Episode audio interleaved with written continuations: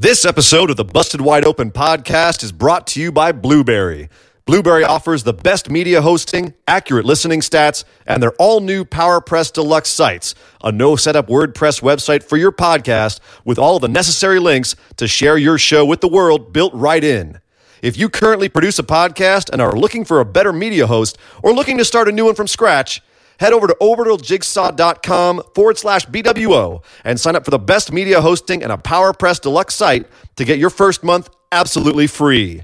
That's orbitaljigsaw.com forward slash BWO. Or just use the promo code BWO at checkout for your first month free. And with that said, enjoy the show. This is the limitless Keith Lee, and I'm here to ask you to stop what you're doing, take just one moment, and bask in the glory of the Busted Wide Open podcast. Mwah.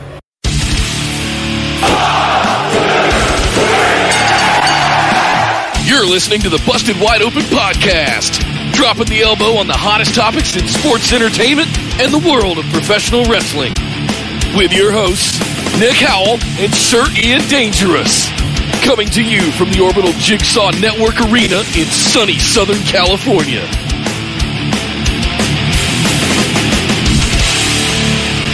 Welcome back to the Busted Wide Open podcast. But if this is your first time joining the show, I'd like to welcome you to episode number 180. That number keeps getting bigger. Oh my goodness. My name is Nick Howell. and reptilians and Anunnaki and Epstein. Oh my. We weren't here first. Aliens built the pyramids and the moon landings are a hoax. And I'm Sir Ian Dangerous and welcome to the Busted Wide. I'm sorry. I'm sorry. Bray Wyatt got me going this week. Holy Uh, shit. welcome to the Busted Wide Open podcast. We hope you all had a great Turkey Day if you live in the United States of America and an inexpensive Black Friday. Ah, capitalism. Oh, yes. Consumerism Uh, yes. at its peak. Yes, what a week, but also what a week in wrestling, Nick. We have a lot to talk about today. We've got SmackDown, we've got AEW, NXT, bunch of fun stuff. Got an update on New Japan, a bunch of news to talk about. Many, many things to discuss. So many things. Yes, uh, but before we get going, Nick, I, I know I know we have to do our housekeeping, Yes. and I know we have to do everything else. But you know, I I, I have to admit, Oh, okay. Before yeah but I, I have to I'm, I'm going to have a confession here. Before the show started um you know i i, I like i go to sleep very late because i'm a bartender and i woke up the last second to do the show so i'm still a little a little bleary. But i have to admit the opening of our show today uh made me realize that i had forgotten about keith lee. But you know what they say nick? Don't you Forget, about, Keith. No, no, no, no. don't, Don't you forget about Keith. Ah, yes, that's how we should start every show from Yes. now on. But we can't because we do housekeeping instead. So, Nick, if you would do the honors, please. Absolutely. As always, guys, come out and hang out with us in the Busted Wide Open discussion group on Facebook. Just head over to Facebook, search for Busted Wide Open, drop a like on our page, and hit the join request to come into the Busted Wide Open discussion group with the rest of the phenomenal ones, where you will find a link pinned at the top to many things, one of them being our Discord community. You absolutely want to get in there for all of the live chats all throughout the week, as well as dedicated channels for every pay per view uh, and every promotion across the board. So, really great budding wrestling community there. Uh, really good, positive group of folks that we have chatting in there constantly. Fun polls. Thank you, Andy, for doing all those all the time. And just general good con- conversations happening. So, make sure you get into our Discord. You can also follow us on Twitter and Instagram at BWO Podcast, streaming live right here on YouTube on uh, at youtube.com slash busted wide open every Tuesday at 3 p.m. Sorry, I do, I do this backwards every time. Every Tuesday at 8 p.m. Eastern and every Saturday at 3 p.m. Eastern. It's youtube.com slash busted wide open. Make sure you uh, pound that subscribe button so that you get alerted anytime we put up new events as well as jingle that little notification bell. And hey, if you like anything that we're putting up, drop that like. Give us a thumbs up on the videos and uh, leave a comment on the things that you enjoy and let us know what you guys think and would like to see more of. Shout out to the Going In Raw team and the Cultaholic team for all the love they've been throwing us the last couple of weeks. Uh, really means a lot, guys. Thank you for all that. And sorry for our don't you forget about Keith Lee stuff being out of sync. We are on opposite ends of the country. and we're white boys. I will try my best to get one of us recording individually and put them together so we can put it up uh, to show our love for the Cultaholic and Tom and, guy, and team over and Ross and everybody over at Cultaholic. Thanks a lot, guys. We love that. And uh, I love the new series that he put up this morning. Just to put that over as well, the ABCs, A to Z, A to Z of uh, of wrestling. Holy crap, yet, that is some check it out. is some researched stuff right there. Yeah, it That's is. Yeah, it is. Wow. And last but certainly not least, guys, we cannot thank our patrons enough. Thank you guys so much for everything that you do and everything you contribute to this show. Uh, it really helps us fund a lot of the operations that make this a much more fun and uh, interactive kind of world that we live in. So around wrestling.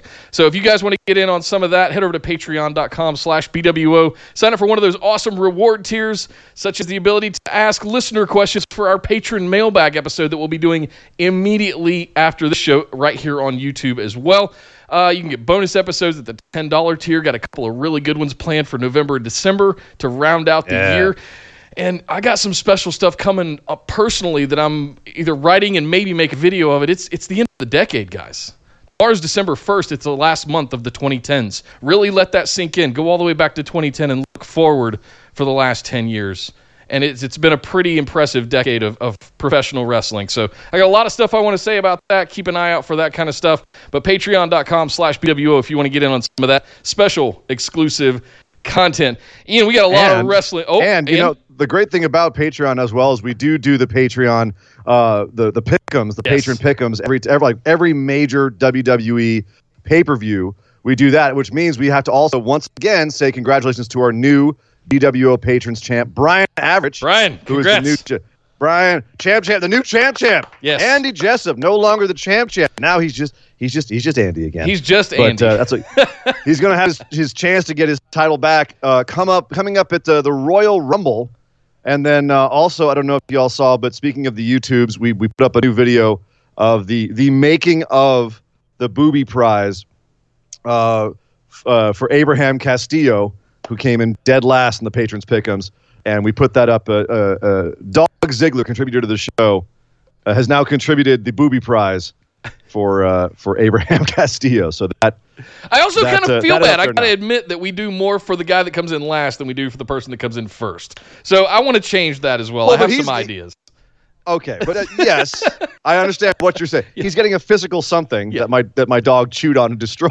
Well, But sure. at the same time, but the champ champ gets called the champ champ for the next three months. Like you know, that's that's not nothing. Maybe I'll put my take my face and get Tom Savini to put it on a belt, and I'll send. No, we're not going to do that either. Nope, we're not going to do that at all.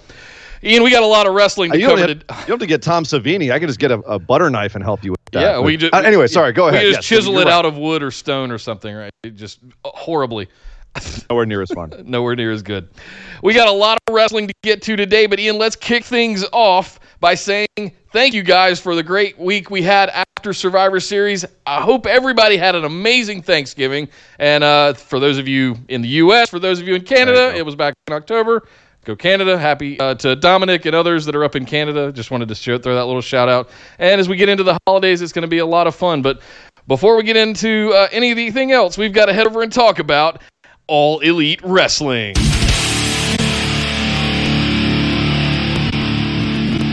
Well, let's start the show today talking about the fact that Chris Jericho had himself a festival of French. Oh, oh sorry, excuse me, an appreciation, a Chris Jericho appreciation ceremony. Yeah. Sorry, I got, got confused with something else. It's Oh, like we've seen uh, this before. a little bit. No, this was this was a, a really fun segment.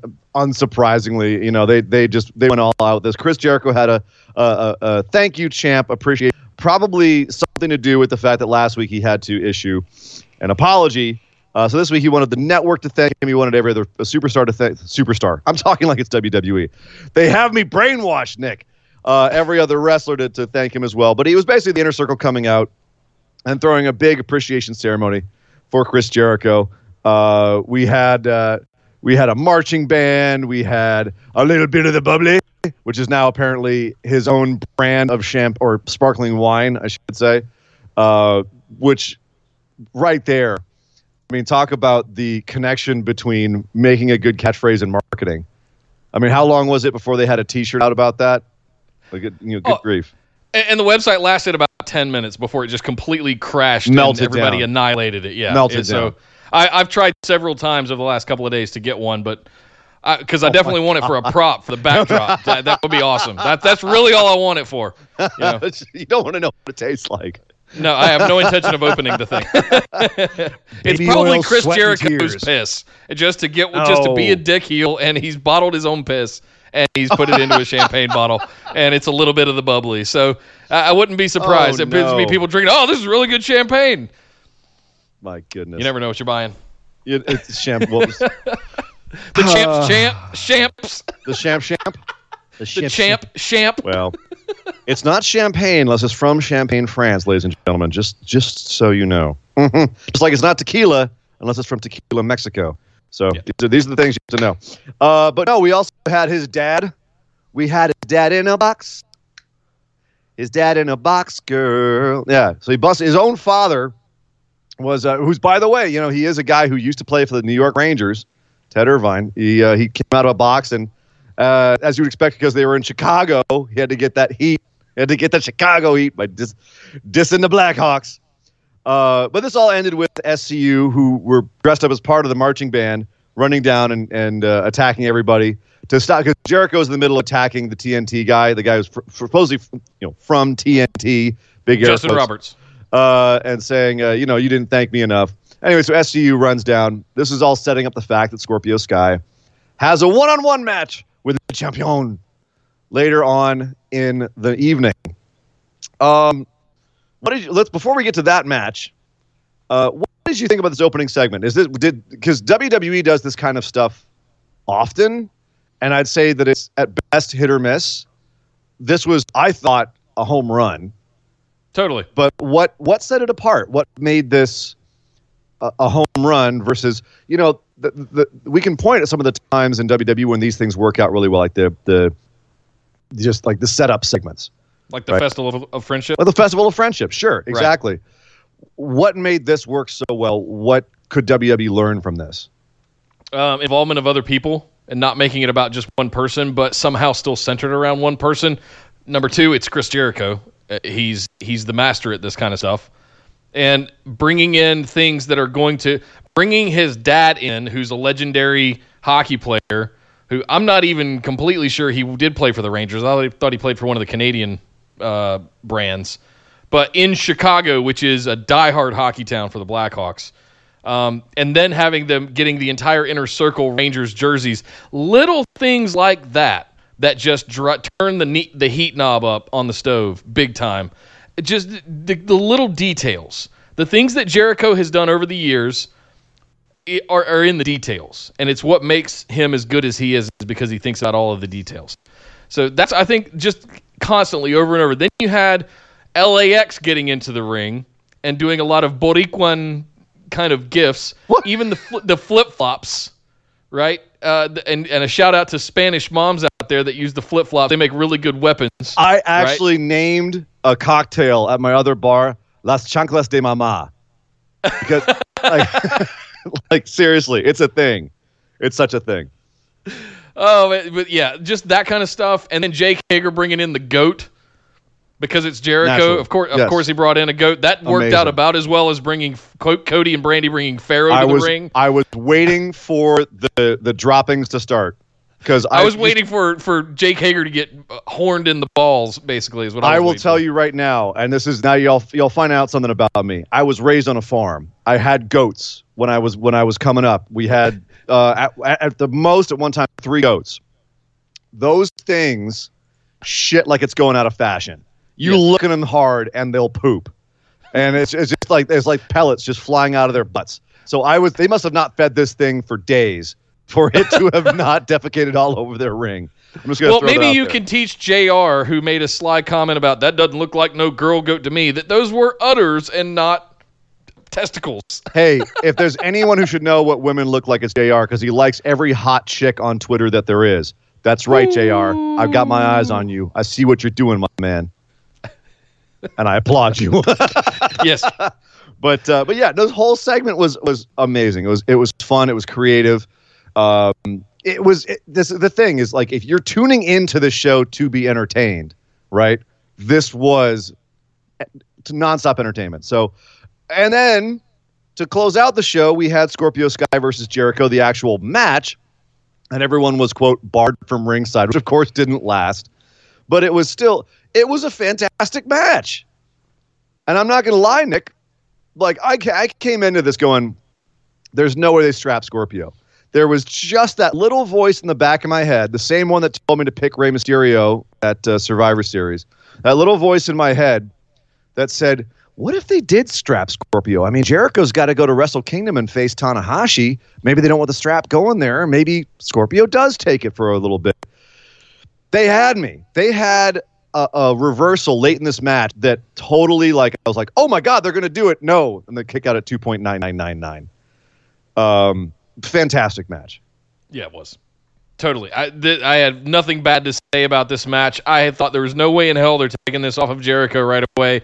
The Wrestle Kingdom thing popped in my head, but they've got plenty of time to do that. They got four to five weeks to do that still, if they want to accomplish that uh, and they don't have to do it right away. Let these two guys go back and forth. And now we've introduced Jon Moxley into the equation because Moxley comes out.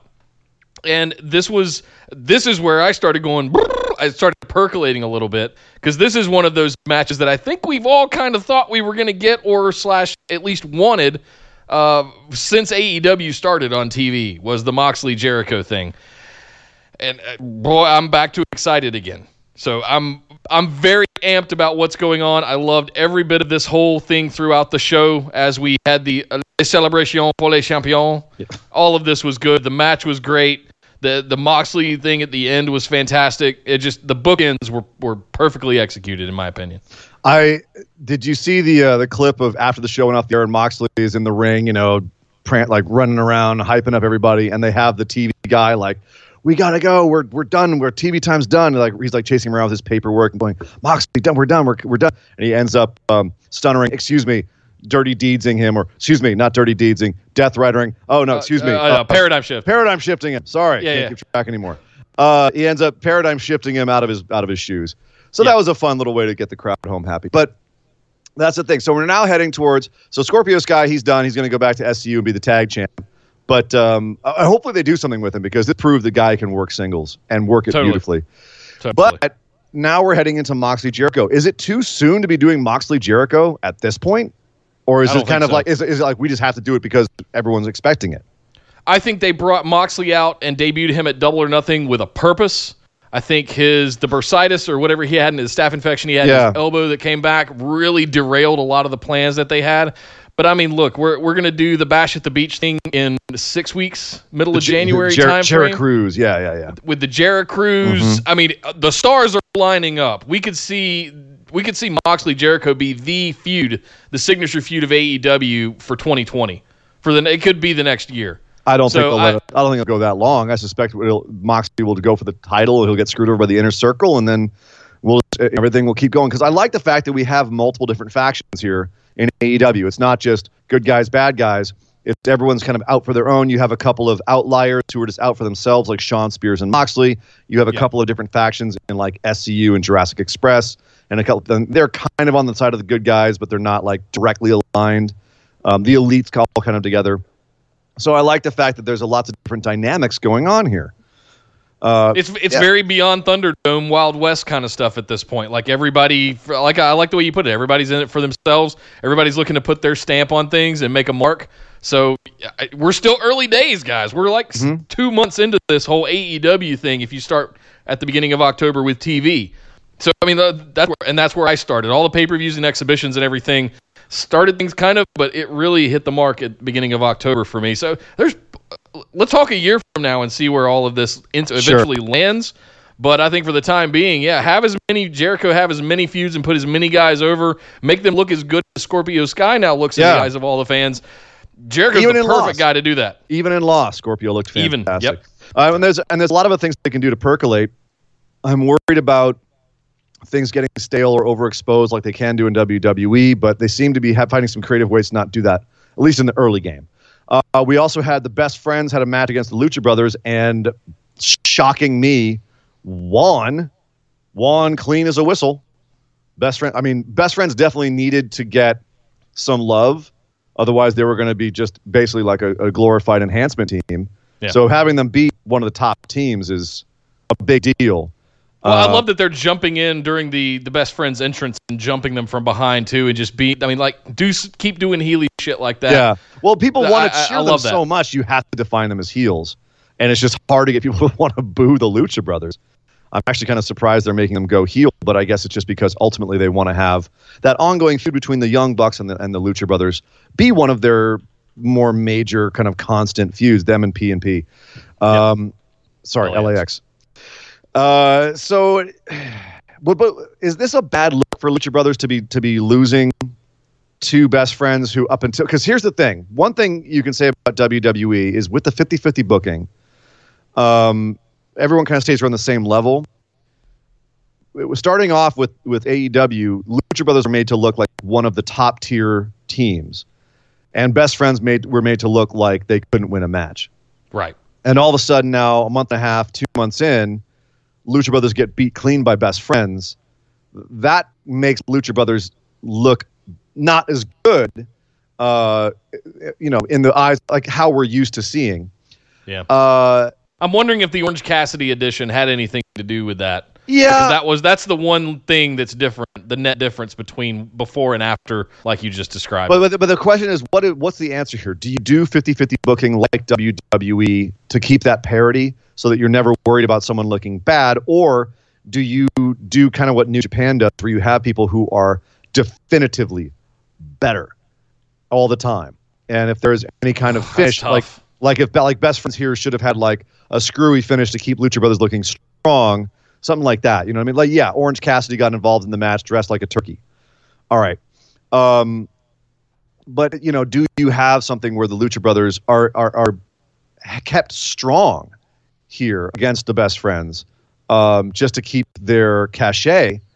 Or do you try to make everyone look good? Because i think that there's there's an argument both ways. You can you can say like we want everyone to look like a viable tag team like a good strong tag team um, and that's good to have a bunch of tag teams who you believe at any time could go for the championship and everyone who's got their strengths and their weaknesses.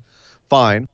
But it's also something to say that like there's a few ones that are just better than the other ones. Um, and they're the ones to look out for you know uh, Yeah. whether whether they win by using heel tactics like lax uh, or whether they're just really good like the young bucks and they go on downswings every once in a while or there are young up and comers who have a lot of grit and determination like private party whatever it is right? So that's that's just kind of it made me kind of stop and think about it when best friends won clean here. And this is not over. We know that there's going to be more matches between them down the road. They've already announced oh, that. sure. but Oh, uh, yeah. but it was just something that made me kind of go huh I think uh, I think the Lucha Brothers came in as the initial team, and if you remember during the the press conferences throughout 2019, the Lucha Brothers and the Young Bucks were going back and forth, and then they had the AAA titles feuds that there was back and forth, and they brought them to Fight for the Fallen or the whatever the outdoor ladder match thing was in Jacksonville when it was too hot, and then I think what happened is Jericho won the championship. LAX came in. We now have another strong, powerful, proud, and powerful uh, heel tag team. Lucha Brothers might be taking a little bit of a back seat to let LAX run roughshod over the tag division. And I, if that's the case, totally fine. We, we got to have one dominant team. There's always got to be one that's that's and I think they're giving that shine to LAX right now. Uh, but the Lucha Brothers could show up on any given Sunday and just whip anybody's ass. I, I don't have it I don't Yeah. for one second because uh, Chucky T just pinned one of the Lucha Brothers. I don't think for a second that any of them uh, that those two guys couldn't show up and be champions tomorrow. Well, and Jericho let slip that they do plan a few months in advance. Like he said, I know what I'm doing until the middle of January on a on a interview recently, uh, keeping it 100, I think, podcast. And um, so that to me indicates that they're they're doing something that WWE doesn't do, which is plan ahead. Yeah. Don't So- write the show 90 minutes before it airs. uh, during while it's airing. And this is something that like if I was working for AEW and I was losing a lot, like say Joey Janela, who was on Twitter this week going like, "What? I can't. I don't like where my my career is going," and he couldn't tell if it was work or a shoot. Um, but it, you know, if I was someone like that and being told, "Hey, look, you're going to lose a lot for the first three months," and then we have Kenny Omega, right, where they're having him lose a lot, and now he's starting to come back and win matches like he did on this show. Um, that's like the fine, yeah, okay. Have us have us be beaten by best friends. Cool. We know you're going to ultimately come back and we're gonna have an arc where we are back on top or whatever, however they want to do it. You know. Yeah. Um, the women's division I think is fairly similar. They had a tag match, Bea, Bea Priestley and Emi Sakura versus uh, Kris Statlander and Hikaru Shida. Shida, by the way, top of the women's division. She's got the best record of anybody right now. Um, only a matter of time before she gets that title shot. Uh, was this? I thought this was a fantastic tag match, like one of the better women's matches I've seen on AEW. And we got a new debut um, in it with Kris Statlander, Yep. um, who is getting a lot of shine. And we see Bea Priestley taking a little bit of a beating here. And ultimately, it was uh, was it Emi Sakura? What, what got the pin here? I'm yeah, I think she pinned Statlander. That's what it was. Yeah. So, yeah, welcome, I- welcome to AEW. I had to like dig into the memory banks of the Um, last she hit her, tw- she hit her, 20 she hit her with the, she hit her with the microphone stand. Sakura. That's what it was. That's what it was. She grabbed the. That was grabbed, a dirty finish. Come on, grabbed ref, ref, you Sakura's- suck. All that. Yeah. So Yeah. Uh, I, I, I like. We've been down on the AEW women's division pretty much since the beginning, um, and I, I I'm starting to see bright spots. we've been So more on the there's hope. skeptical side than the optimistic side. Yes, I say that. I do definitely do question how they're booking the division overall, and uh, people that I've seen are, are putting that at the feet of Kenny Omega, who apparently is in charge of the division. And I Hmm, have to say that the booking the booking overall has not really been that inspired. It's um, it hasn't really had the the flair and the panache of some of the stuff in the men's division. It's just kind of there. Do you know what I mean? Like we're not really Yeah. building any of these women towards anything. It does seem a little bit muddled. And some of the women that I wish we'd spent more time with getting to know, uh, we haven't. And this is one of the big issues that we had with the um, Emi Sakura and Riho match at the last pay per view was the the definition of who they were was all kinds of muddled, and it shifted several times in the minimal build and in the match, and then after the match. right. So, and this seems to be continuing to happen where like you have a couple of like really heely heels and a couple of really facey faces, and then a whole bunch of people that are just kind of there. They're just there, and we don't know what they're like, who they are or what they are. You know what I mean? Like they're just kind of there, and this it needs to be cleaned up a lot um, because you know this this match proved that the work rate's there. You can get you know some uh, some good workers in the ring and they can put on a, a good match. You know, we were we were down on a couple of the matches for looking a little amateurish, uh, but this wasn't one of them. Yeah. So, yeah, there's just it just has to be cleaned up a little bit. I think just given a little bit. I think to me it just feels a little bit undefined. Still, it's starting to fall in line a little bit. Um, you know, Sakura. Uh, sorry, Shida seems like she's the um, she's heading towards being the next challenger, but uh, in my opinion, you've got to you've got to define who she is in relation to Riho pretty quickly here because I still have no idea. Well, hang on. Really? Well, hang on. We spent a lot of time this summer watching videos and packages for Britt Baker, for Brandi, for Allie, for a lot of these women, and those are the ones that we were kind of expecting to run the division, right? And and all we've all seen are Nyla Rose and Riho and Emi Sakura and uh, Hikaru Shida, and we didn't get video packages for them all summer, nor have we since. So it's a little bit. That's the point. I think is the- it's- well, yeah, and to speak to that, when we do get video packages of them, whether it's Emi Sakura or Riho or Shida, the video package is pretty much they are a Japanese wrestler, they are from Japan, and they are female, and they're from Japan. We mentioned that they're from Japan, and they, by the way, they train together, and they're females from Japan, and that's we don't really get it. Emi Sakura, I like Freddie Mercury. uh, okay. Congratulations. I put a fake mustache What- on and I have a mic stand. Okay. I mean, cool. Uh, Congratulations. I like You- Freddie Mercury. I like Queen too. I- I same. I don't cosplay as Freddie Mercury when I wrestle, but you know, you do you. Uh, I don't really see how that translates to anything else in your gimmick. right. But and that's and honestly, like you know, I hate to I hate to steal a line from Cornette here for multiple obvious reasons, but that is something that is a valid point. Where if you're going out there dressed as something Oh. and it doesn't, I thought you were going to say something about fried chicken. No, wow, Nick, wow, I thought you knew me better than that. I man. do. No, do. dude, no. Uh, just just throw a roller skate at me next time if you want to if you want to knock me off my train of thought. okay.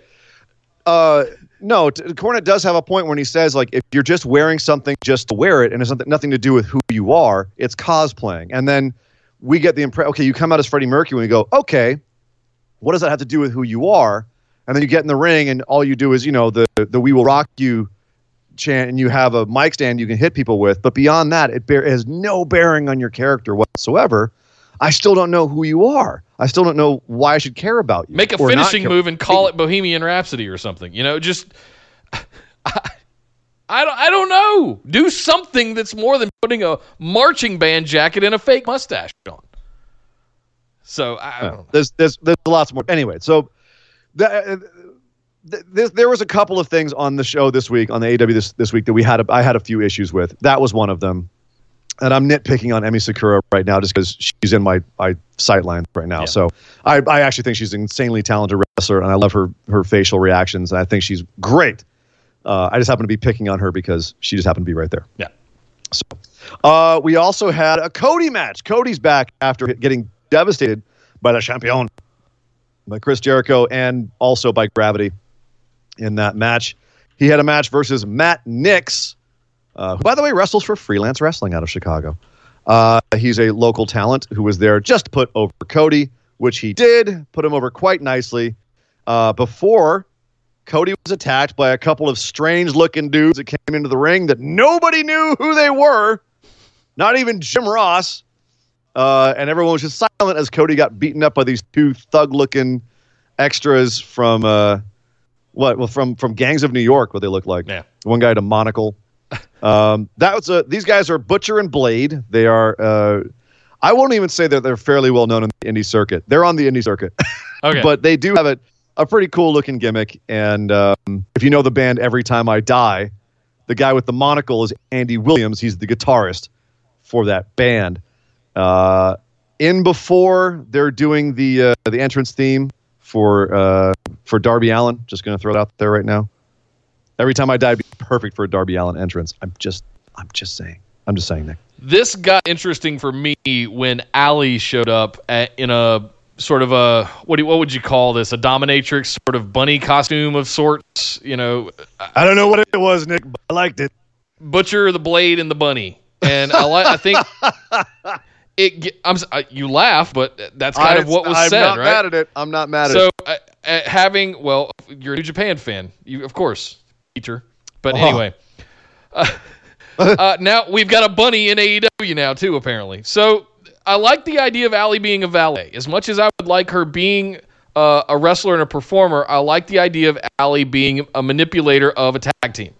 Right. Um, so I, I that's an interesting twist. I didn't see that coming, Especially this but I'm not mad team. at it. Yeah, no, it's Yeah. They, they, they all together they have a great look. I you know I went and looked up some of the stuff that these guys have done before, and they're talented. This is this is going to be a lot of fun. I think they're going to be great in there. And also, I love anybody who comes out with. Um, uh, did you ever see the movie Nightbreed? It's a Clive Barker movie. No, Okay, well, in it, David Cronenberg, the director, plays a serial killer. He plays like like uh, evil serial killer in it, and he has this really creepy, like almost looks like human skin mask with buttons for eyes. Well, Ugh.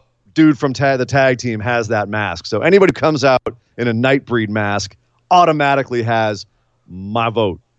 So I'm looking forward to seeing what they're doing with this. But I will say they botched this debut because Jim Ross admitted afterwards that he hadn't been told they were going to debut. So he was going cold. You know, Jim Ross doesn't know who these guys are. You've got to help the man. He can barely Ex- remember the name. Excalibur did his best to save it. He- you know, I, he, he's obviously going to know who they are. But I mean, But Jim, Ah. you've got to help Jim Ross in a situation like Yeah. this. You know what I mean? Yeah. Give him something to say. Hey, some guys are going to come out, say this about them. You know, who the hell are these guys? Are they coming? No, they, they don't call it straight from hell underneath the ring in AEW. They're coming out of hell. yeah. Well, and, and it was, you know, you've got to help. Like Jim Ross can't remember the names, some of the names of some of the people that are on the show. Right. You've got to give him something to work Including with. his commentary colleagues. make it like make us watching it if we don't know these guys feel bad for not knowing. Like like we should know. These people are important right? These are important people. We go oh god these are they're important people that are that's beating up cody. Oh wow. This is crazy. I guess i guess it is cool that he's wearing a monocle and not goofy at all. You know what i mean? Like you ha- help him put them over. Uh, otherwise we're gonna be sitting there just like him going i don't know who these people are i don't know why i should care. Yeah. So, and it's unfortunate because it was a cool debut and they have a great look, but it, it definitely, I think, undercut it a lot. Yeah, no, I, I thought that this could have been executed. Uh, it, it was executed well, but the commentary kind of didn't do it any favors. Uh, from if you were just watching it as someone that was unaware of you know of that stuff and who these guys were, and Yeah. I I had heard, uh, I had seen some stuff on Twitter about it because I've been traveling all week, so I was playing catch up yesterday, and I was like, oh, that looks interesting. I can't Yeah. wait to see that. And then when it happened, I was like, oh man, that was awesome. And then the commentary is just kind of Yeah, the audience was like you got Chicago. Excalibur over here that knows what the hell's going on, and then Yeah. nobody else really understands what's happening. And, I'm, and Chicago can be a very lively crowd. They can also die real quick on you if they don't. If Yep. they don't, they're like if they're not selling it, they'll sit down. Uh, we also they did not sit down during this next match. Kenny Omega versus Pac. Oh, I didn't I'm, know how bad I needed this. I'm shocked they gave this away on TV.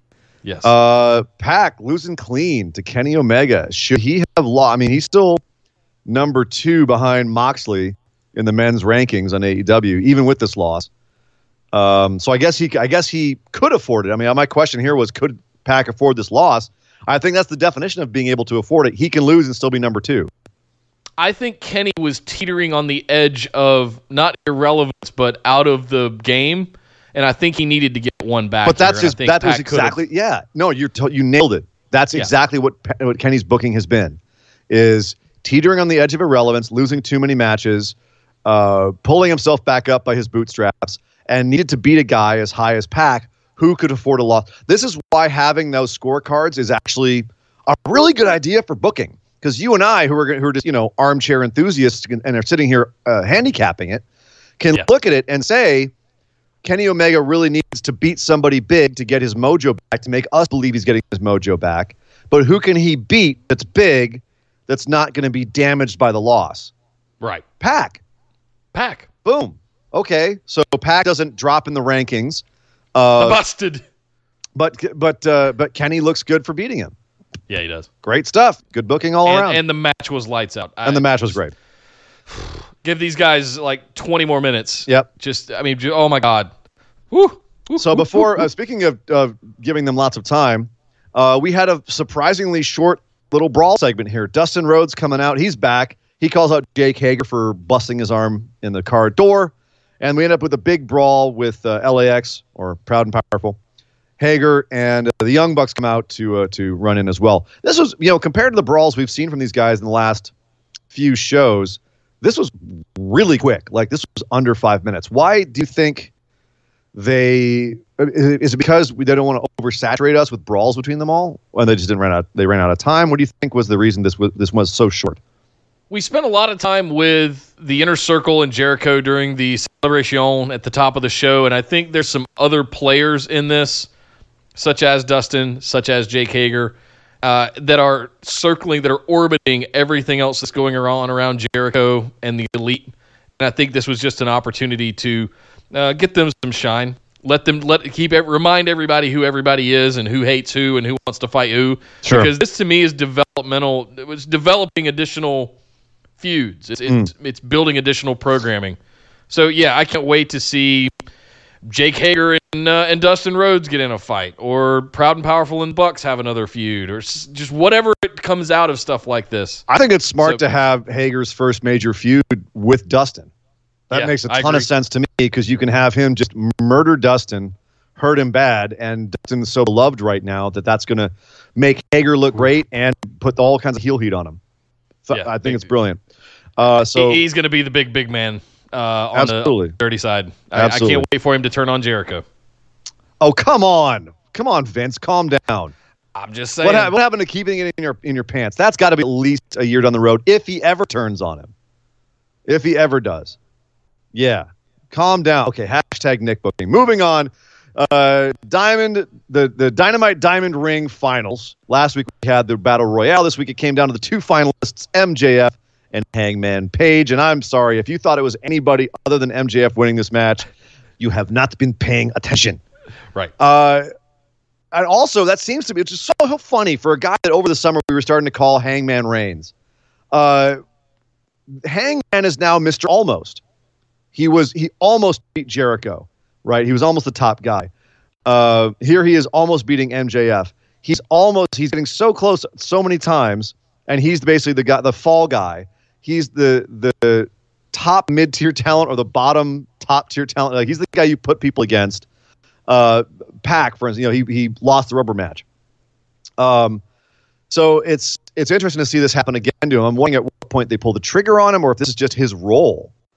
Uh, but I think, frankly, after looking at at you and I and going, "Uh, don't make him the Roman Reigns of AEW. It's a bad idea. It's not really. That's not how he what he projects. You know what he projects? The almost guy. Yeah. This is the perfect position for him. I think. Um, I hope for the sake of his career, he doesn't get pigeonholed here. But it, that that is what he feels like at the start of AEW. Like they can they build him up more probably, but right now he definitely feels like he should be the almost guy. Wasn't he always the sideline sixth man of sorts in the elite in New Japan as well? Anyway, A little bit. is he kind of bit. portraying the same thing here behind He's the- Cody yeah. and Kenny and the Bucks? He's the he's the scrappy little brother. Yeah. You know. So I, I'm not mad at Woody. He, and No. it worked out pretty damn good for him doing that, coming out of the, you know. So let him keep being Yeah, that guy. he's he's got an executive I'm position in with the it. company. He's not he's not Yeah. hurting. He ain't hurting. Yeah. This is there's worse place to be in a company than you know the, the Barry Windham. So the Hangman Reigns stuff came at the like that's all we heard about was was Hangman Page. Well, because he was getting through the- the summer. he was getting the Roman Reigns push all summer. Yeah. So, Yeah. but no, it, it, I think it worked out well. Like they they proved to me that they knew what they were doing with that booking. So I ain't mad at it. And it was also the right idea to have MJF win here uh, with a little Wardlow interference naturally, and Mm. then and then to have Diamond Dallas Page come out, which I thought was a nice touch to have Diamond Dallas Page give out the Dynamite Diamond ring. There's a mouthful. Uh, to Can, I, MJF. can I just and- say how can I just say how excited I am about Wardlow? oh, I, uh, Big man, dick heel in a suit. It's just Oh, like it's, it's- it's, it takes- checking all my boxes. it yes. I'll tell you right now, I'm I'm much more okay with you being a, a big on Wardlow than I am having you be big on Jackson Ryker. Uh, neither one will be main eventing WrestleMania, but uh, but Wardlow is still uh, he he gets a little bit too much. He gets a little too over hulked out for me. Still, like he gets a little too hyped up on himself. Oh. But I I, he's, I love he's that. definitely got a lot of uh, lot of presence. So I'm curious what they do with him. I like the fact that Diamond Dallas Page uh, tried to tell MJF, I'm not a fan of what of you know what you do, but you did win this, so I guess you deserve this. And MJF You basically, suck, but I'm an honorable man. So here's your damn Yes. ring, you Yes. idiot. um, and then like he goes Yep. to shake his hand, and MJF sticks some gum in his own hand to shake his hand. Uh, and then Oh, uh, now here's the thing, and then Wardlow and Good DDP get shit. into it. Are we are we going to see a Wardlow DDP feud, or was this just to go just to show us that Wardlow is the heavy with MJF here? just be the heavy and beat down an old legend. You know, just th- that just an ultimate kind of shitty dick move. Just beat down an old man just because you can. You know, I, that's what I take away from it. No feuds or anything. Yeah. So, but good stuff. MJF now has the ring. One more thing to gloat about. Helps him be more of a dick heel. Love it. Yep. Dick, dick heel in a scarf with a big dick heel in a suit. Uh, so next week on AEW Dark, these were matches that were taped at the same time as the show. Jimmy Havoc versus Brandon Cutler. Shawn Spears versus Sonny Kiss. And uh, Santana Ortiz versus Jurassic Express. And Nyla Rose will be the guest commentator on that version of AEW, AEW Dark. Next week on AEW proper, the uh, best friends and Lucha Brothers feud will continue. Fenix is going one on one with Trent. Uh, Dustin and the Bucks will be facing off against Proud and Powerful and Sammy Guevara. And uh, then you also have John, and you have a feeling that Jake Hager will get involved in that. And uh, Jon Moxley and Joe Janela look like they're going to have a match. It hasn't been officially announced yet, I don't think. But uh, yeah, it looks like Moxley and Janela will have a match, which should be interesting. Can I also throw some love out to AEW that they announce the cards like this, not only in advance of the show, but to stop to at the start of the show? Like they tell you exactly what you're going to see tonight on AEW. I, I wish WWE did more of that. They tend to do it throughout the show as you go through the show. And but I mean, at least they're just they're they're they're laying it out on the table for you. Like if you want to watch, here's what we're gonna do tonight. And they're even doing it days in advance of the show. So I, I just wanted to throw some shout out for that. I mean, I already- I already miss that know- kind of stuff. I already know like some of the matches that are going to be on Raw next because they've announced them. But one thing that the WWE has been doing of late, uh, more and more, they've been doing it for a while, but of late a lot more, is baiting and switching, where they they say we're going to have this match or that match, and then it never happens. Um, Raw sales, like live sales, apparently this last week were really down, and uh, for the for the NXT the NXT show, they were trying to sell Raw tickets, and they were promoting Raw as having a cage match between Seth Rollins and the Fiend, and of course that never happened on Raw. So they're they're now promoting matches for their own shows, and this has been going on for a while. Remember the debacle of the uh, first SmackDown on Fox, where they're they're baiting and switching people, and that's really like if they keep that up, if they keep being lazy about that, that's going to really bite them in the ass. Um, I've got two SmackDowns here local to me in the next 60 days. One's in Fayetteville on December 6th, and one's in January in Greensboro. Both about 145, both about 45 minutes away from me in opposite directions. And, and I got to tell you, they're already talking Daniel Bryan and the Fiend for December 6th SmackDown in Fayetteville, and I'm going, I, I don't think so. I don't. I don't think it's going to happen. I don't think they're going to give that away. That's going to be a TLC match. Yeah. So yeah, I hate that baiting and switching stuff. It's it just it's not fair to the people that are dropping hundreds of dollars on tickets, concessions, travel, all that stuff to come to the show and not get what you're advertising. I would I would be upset about that. Hot take Howell strikes again. Uh, I think that's a common conception. But yes, Nick, uh, I agree. I'm glad that they've announced what's happening next week. It sounds like some exciting matches. We'll have to wait for that. We don't have to wait, though, to talk about another brand that had a great show this week, and that is NXT.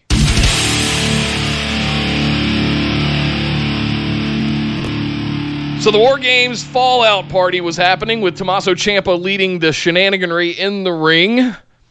But it was interrupted by the Undisputed Era, who had a few choice words. Was that the new Tommaso Ciampa? Was that the new NXT theme? Do you think? Like, it was. It was funny because the entire NXT roster came out dressed in NXT shirts, heels and faces, partying together. Referees, everybody was out there partying with the crowd. I, okay, I, you know, I, I, I'm not a member of the modern pop culture, so I couldn't tell you who that rapper was who was rapping the song live. Um, all I know is he had his cell phone out reading his own lyrics on the stage. Um, so Not a good automatic. Automatically, I have very little respect for him. Well, they kept cutting back to the live event and the footage playback from War Games.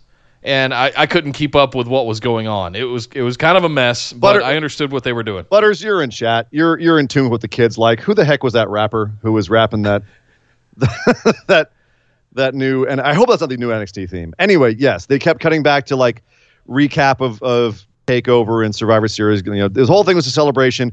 We won Survivor Series. We just put on a great War Games takeover pay per view. Uh, we're celebrating. We're NXT. Yay! Aren't you all happy you're watching us?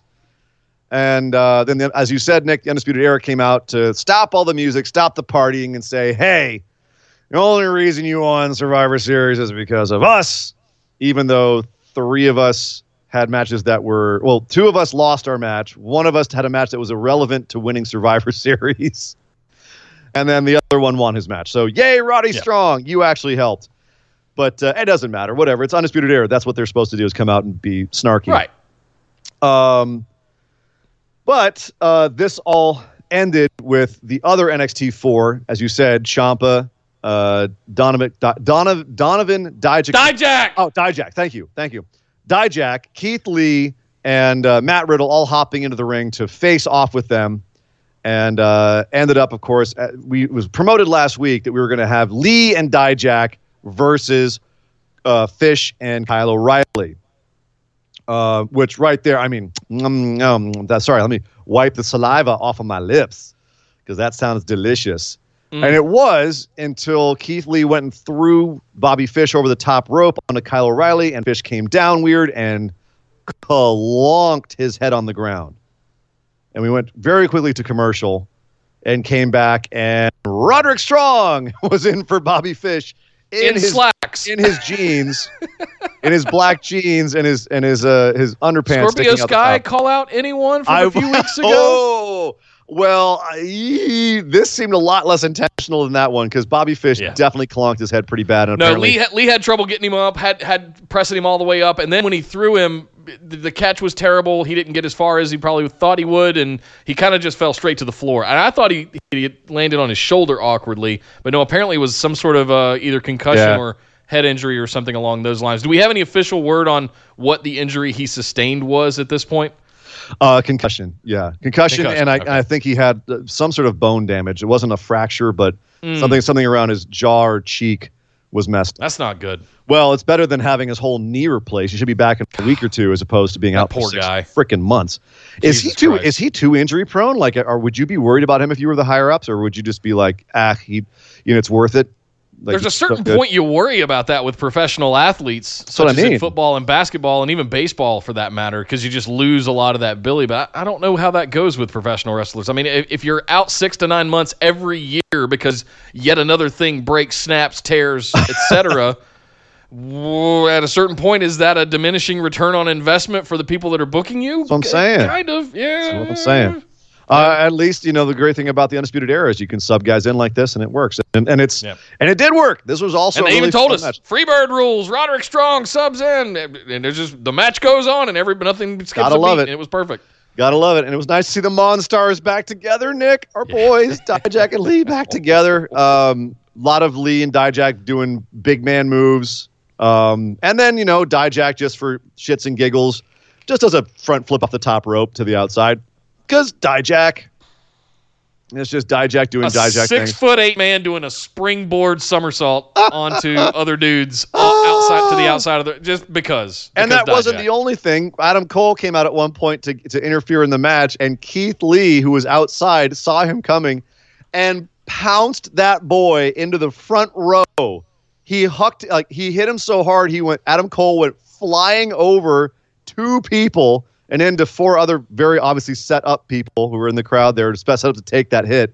But it didn't didn't matter. That what what a great looking move and moment that was. So Uh, that's one thing I wanted to call attention to. They they finally figured out that if you're gonna have Keith Lee pounce someone, do it with the tiniest person on the roster, Adam Cole, because it looks like he got he did a lap around the earth. He So- went so far. about six months ago, right after Adam Cole won the title, um, they were doing house shows, and Keith Lee and Adam Cole were actually doing a bunch of matches together and doing these kinds of pounce spots where Keith Lee would just knock Adam Cole for 15 feet. So they got very good at this.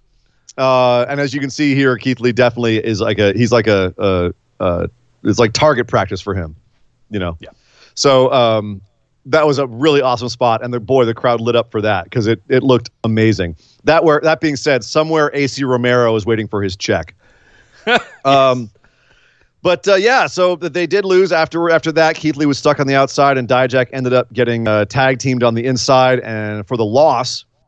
Couldn't Uh, get back, get back in the ring quick enough to interrupt. no, him. Yeah. so Undisputed Era retains their titles, even with Bobby Fish being injured.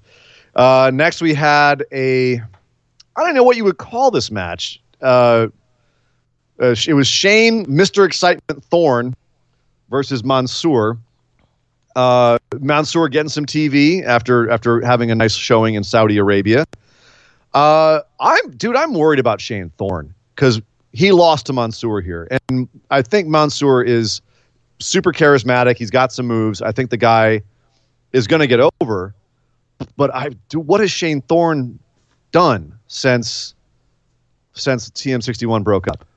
I, I don't know. I, I'm I'm hesitant to say this, but I don't know that there's any room for other heel singles wrestlers in NXT right now, Especially get- ones that look like a randomized creator wrestler. Yes, generic wrestler A on WWE 2K. Seriously. And so I, uh, uh, that's where I was going. It's like, what are what is it when you ask them what's the deal with Shane Thorne? What's holding him and Mansoor back? I'm going, nothing really. It's just really full at the top right Yeah. now. um, I could see I could see them holding Mansoor back because you know he just does he does look a little bit small compared to the other guys. Like needs to bulk up a little he bit. needs to be in the cruiserweights. But Let him go a- play with Leo and all that stuff. Exactly. Like that's that's more I think his speed, but he's you know he's he's going to be a great baby face. But Shane Thorne and I really want to like Shane Thorne. He's- He's got a lot of things that I, you know he's definitely got a certain charisma, a certain attitude that I like. It's just not it's just not clicking. It's just not quite there. He reminds me a little bit of Riddick Moss, where I'm like, you've got all of the tools. For some reason, they're just not aligning. And also, anybody who's got a berserk tattoo automatically gets ahead in my book. Uh, if no one knows what I'm talking about, it's that little symbol on his abdomen, lower abdomen there. Um, my probably my favorite, one of my favorite manga of all time, one of the greatest manga of all time, Berserk. Mm. Uh, but yeah, I, I don't know. I don't know what's what's up with Shane Thorne. I really I want him to be good, and then he comes out Yep. for this match, and I'm just kind of like, it's just not there. And he puts Eh. over, and he's putting over Mansoor, so they obviously know too that there's something that's just not not quite Yeah. there. They'll find it. They'll find something to do with him or not. or they won't, and he'll go over to New Japan with his buddy. So, uh, all right. So we next had a match between uh, Dakota Kai, the newly healed Dakota Kai, and Candice LeRae.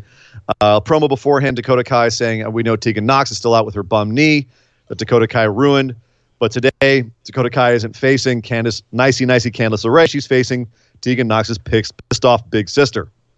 All right. So First look at newly healed Dakota Kai. Nick, last week you said that Dakota Kai was going to be the next failed heel turn like Bayley. What do you think now that you've seen Dakota Kai coming out with her new theme and working a match heel, including finishing a match with a DQ because she went and got a chair and hit uh, Candice LeRae with a chair and just healed the shit out of her at the end of this match. Uh, ran her into the stairs till her mouth bled, and then ran away when Rhea Ripley came out for the save. You've got a full match of Dakota Kai heel. What did you think? I owe Dakota Kai an apology. Ah, and me, son of a bitch. And you. Yeah, Uh, and frankly, I should have known better because NXT. They just know how to do this in NXT. I, I- they know how to turn people one way or the other and execute it magnificently in NXT. And I don't know what the disconnect is between this. uh, Yes, I do. But we Yes, won't you go, go- we won't go down that rabbit hole. Uh, this was this was done uh, just so good. Neutron, new music. You got the vibe immediately before step one was taken out onto the stage. All the new graphics, the new music, and everything, and you just felt it. You were just like, "Oh God, this is she's oh this is mean." Yes, and then she comes out. She's got the new hair, and it looks like some vicious glow wrestler from 1983. It just, I'm like, yes. Oh, this is just, this is gonna be awesome. And then all the things you rattled off. The beat. She walked out with Tegan's knee brace. Oh, you bitch! Before she ever comes down the ramp, I'm in on this. yes. And and then the match, the backstage thing with Candice saying this is not your, this is Yeah, Tegan pissed Nox's off. pissed off best friend. Older sister. Yeah. Yes. Yeah. All this stuff. Yeah, this was so much better executed than Bayley coming out and slashing it inflatable. Okay. Like inflatable. Oh, hold on. I'm, I'm, I'm gonna stop you there because okay. I thought that her slashing the Bayley buddies was the best thing about her heel turn. That's not saying a lot though. It was good. Well, I did like that part. but that's the that was the best part it's been about, about it so far. But she needed to grow from there, and her dissing Yeah. the audience right afterwards was great too. Bayley had that moment where she could have absolutely nailed her heel turn. Here's where she fails: is Dakota Kai feels evil and vicious. The way she worked in this match, where she was trying, to, she felt like she was trying to hurt Candice LeRae with her moves in this match. It looked like she was trying to hurt her, not beat her, hurt her. Um, her facial expressions, her mannerisms, her just overall physical presentation. It was her performance. Yes, you had the music. Yes, you had the neutron. Yes, you had her coming out with like obvious stuff like having the, the knee brace, and you had her running around the stairs at the end of the match. But it's the stuff between that. It's the peanut Yeah. butter and jelly, not the bread, that makes the sandwich. And in this particular case, that's all Dakota Kai's performance. And was and if you go back and listen to our show, Nick, last week I said it's Dakota Kai is a better performer than Bayley. She will pull this off because she's going to perform as a heel better than Bayley does. And if you look at the way Bayley came out during Survivor Series in her stupid little Cleopatra head thing, she looked like she was sad to be there. She looked mopey. She had no energy. She had no, like it was just it was all very muddled. She's miserable Karen at the grocery store. You know, it's it's Yeah, what I said last she's she's miserable postpartum dep- uh, d- depression. Karen, she's not vicious. I'm angry. Screw all you people, Bayley, which is what she should be. You know, uh, Bayley Bayley and Dakota Kai, I think, started off on similar characters. You know, smiley, happy, peppy, and you're going to a dark place with those characters. Dakota Kai, as a performer, is showing Bayley how she should have done it. And even if Bayley doesn't want to go, I don't want to be the vicious, whatever, I want to be the asshole. You're not being an asshole. You're just being dour and glum. And that's boring. That's Yeah. and that's there's nothing that's the death of a character quicker than being boring. And unfortunately, Bayley right now is a boring heel. And that's not necessarily even to do with the main roster's booking of her. It's her performance as well. And Lord knows you and I have defended Bayley for years. I want her to do this better. I want her to do this well, but she's not. And it's her performance as much as anything. Like you could give her, uh, you know, much better things to say. You can give her much better scenarios. But if she doesn't come out there and feel like, you know, this hateful, spiteful person, as opposed to just kind of like, yeah, I don't like you guys. Uh, you know, the, the energy isn't there. Dakota Kai And- was vibrating with that heel energy. And Sasha Banks has mostly carried Bayley around, Yeah. if I'm being honest. Well, because Sasha has a different kind of heel character. She's the swaggery, cocky asshole heel, and she embodies that. I thank God she's finally getting to be the boss from NXT again. yeah. You know what I mean? I know it's a she's got a different thing she's calling it now, or like a bit of a tweaked version of it. Don't care. Sasha is a brilliant heel. She should have been heel years ago. Years ago. Um, Bayley, mm, still have a long way to go, but it was great. I'm, I'm, I'm glad that you saw what I saw in Dakota Kai. Nailed the I heel did. character. I can't wait to see more out of this. And it feels a little bit different than Io Shirai, who's like insane evil heel. Oh, yeah. Bianca Belair, who's cocky, you know, cocky kind of asshole heel, and Shayna Baszler, who's just, you know, I'll tear your arm off. I'll tear your arms off and beat you with them kind of heel. yeah, the beast. She's a female Yes. beast. Um, so we also had a video package from Cameron Grimes, who apparently now speaks in the third person about Cameron Grimes and how he's from the I bayou. love this. I'm from I the bayou. This, this. is old. This was old school, man. This is some old school '80s gimmickry right here. Well, Like even 70s. even then, it, rem- it reminded me of some of the stuff they were doing with uh, the the very very beginnings of the Wyatt family. Like for six months, we were watching those rocking chair vignettes and stuff in barns out on the middle of some plot in the middle of the Carolinas. You know, and and that's what. So I, if, in case you don't know, Cameron Grimes, Trevor Lee is from Burlington, North Carolina. For those of you, I know there's several of you from the Carolinas here. So 40 minutes up the street from me, uh, Burlington, North Carolina. Um, this I, he needed this. It he? gave him an identity. He didn't just walk out in a top hat with no explanation. Right. It gave him a bit of that sort of bayou southern charm kind of guy, you know? That- That's what Sure, sure, you know? It he needed this and I, I as much shine as they've been putting on that guy the last 3 4 months. I'm I'm I was excited to see this. This was a pleasant surprise on NXT this week. Yeah, and also him putting over the fact that he beats guys quicker than anybody else. He's like, I'll stomp him and match is over. Oh, Uh, that stomp's beautiful too. Oh. And yeah, and it, and he does it does play into this is so this is an example of how like and this is a I thought this was so close to being goofy gimmickry, like just uh, little little and Dangerous chin hair away away from being just like southpaw wrestling yeah. gimmick like kind of gimmick. Uh, well, I'm the I'm the Cajun from from Louisiana. Oh, look at me. Why, you know, I like I like them chitlins and some lobster. Yeah. Um, but at the same time, yeah, he did pull it off. It's fun and it does explain the rest of his character. It's all it all meshes together, right? His look, his his mannerisms, his in-ring style, a little bit more like technical, but at the same time dirty and smash mouth. Um, the stupid hat, like it does tie all together now into a gimmick that even Vince McMahon could be proud of. Because when when Vince nails a gimmick, when he nails somebody with a gimmick that actually fits their character and who they are, Yeah. um, and they can make it work as opposed to just being like a, a piece of wallpaper that you stick over a hole. Um, th- it, it, it does mesh. This feels like it meshes with everything. Um, Even though it is, it, it's man, it's awful close to too much. I don't know. Skeptically optimistic. Play Definitely it out. optimistic. Absolutely, absolutely. So By the way, people that are eating chitlins can never afford lobster. Let's just get that out there right now. You don't. You don't. Be, you obviously ain't Southern, so you don't put chitlins. You're right. No lobster. I'm a California boy. I'm gonna say crawfish, crawfish boil, man. uh, shrimp, good shrimp etouffee. Uh, shrimp, some shrimp. If you're eating down there in the Cajun country, That's right. We got some scrimps and scrimps and grits. Yes. Charleston stew.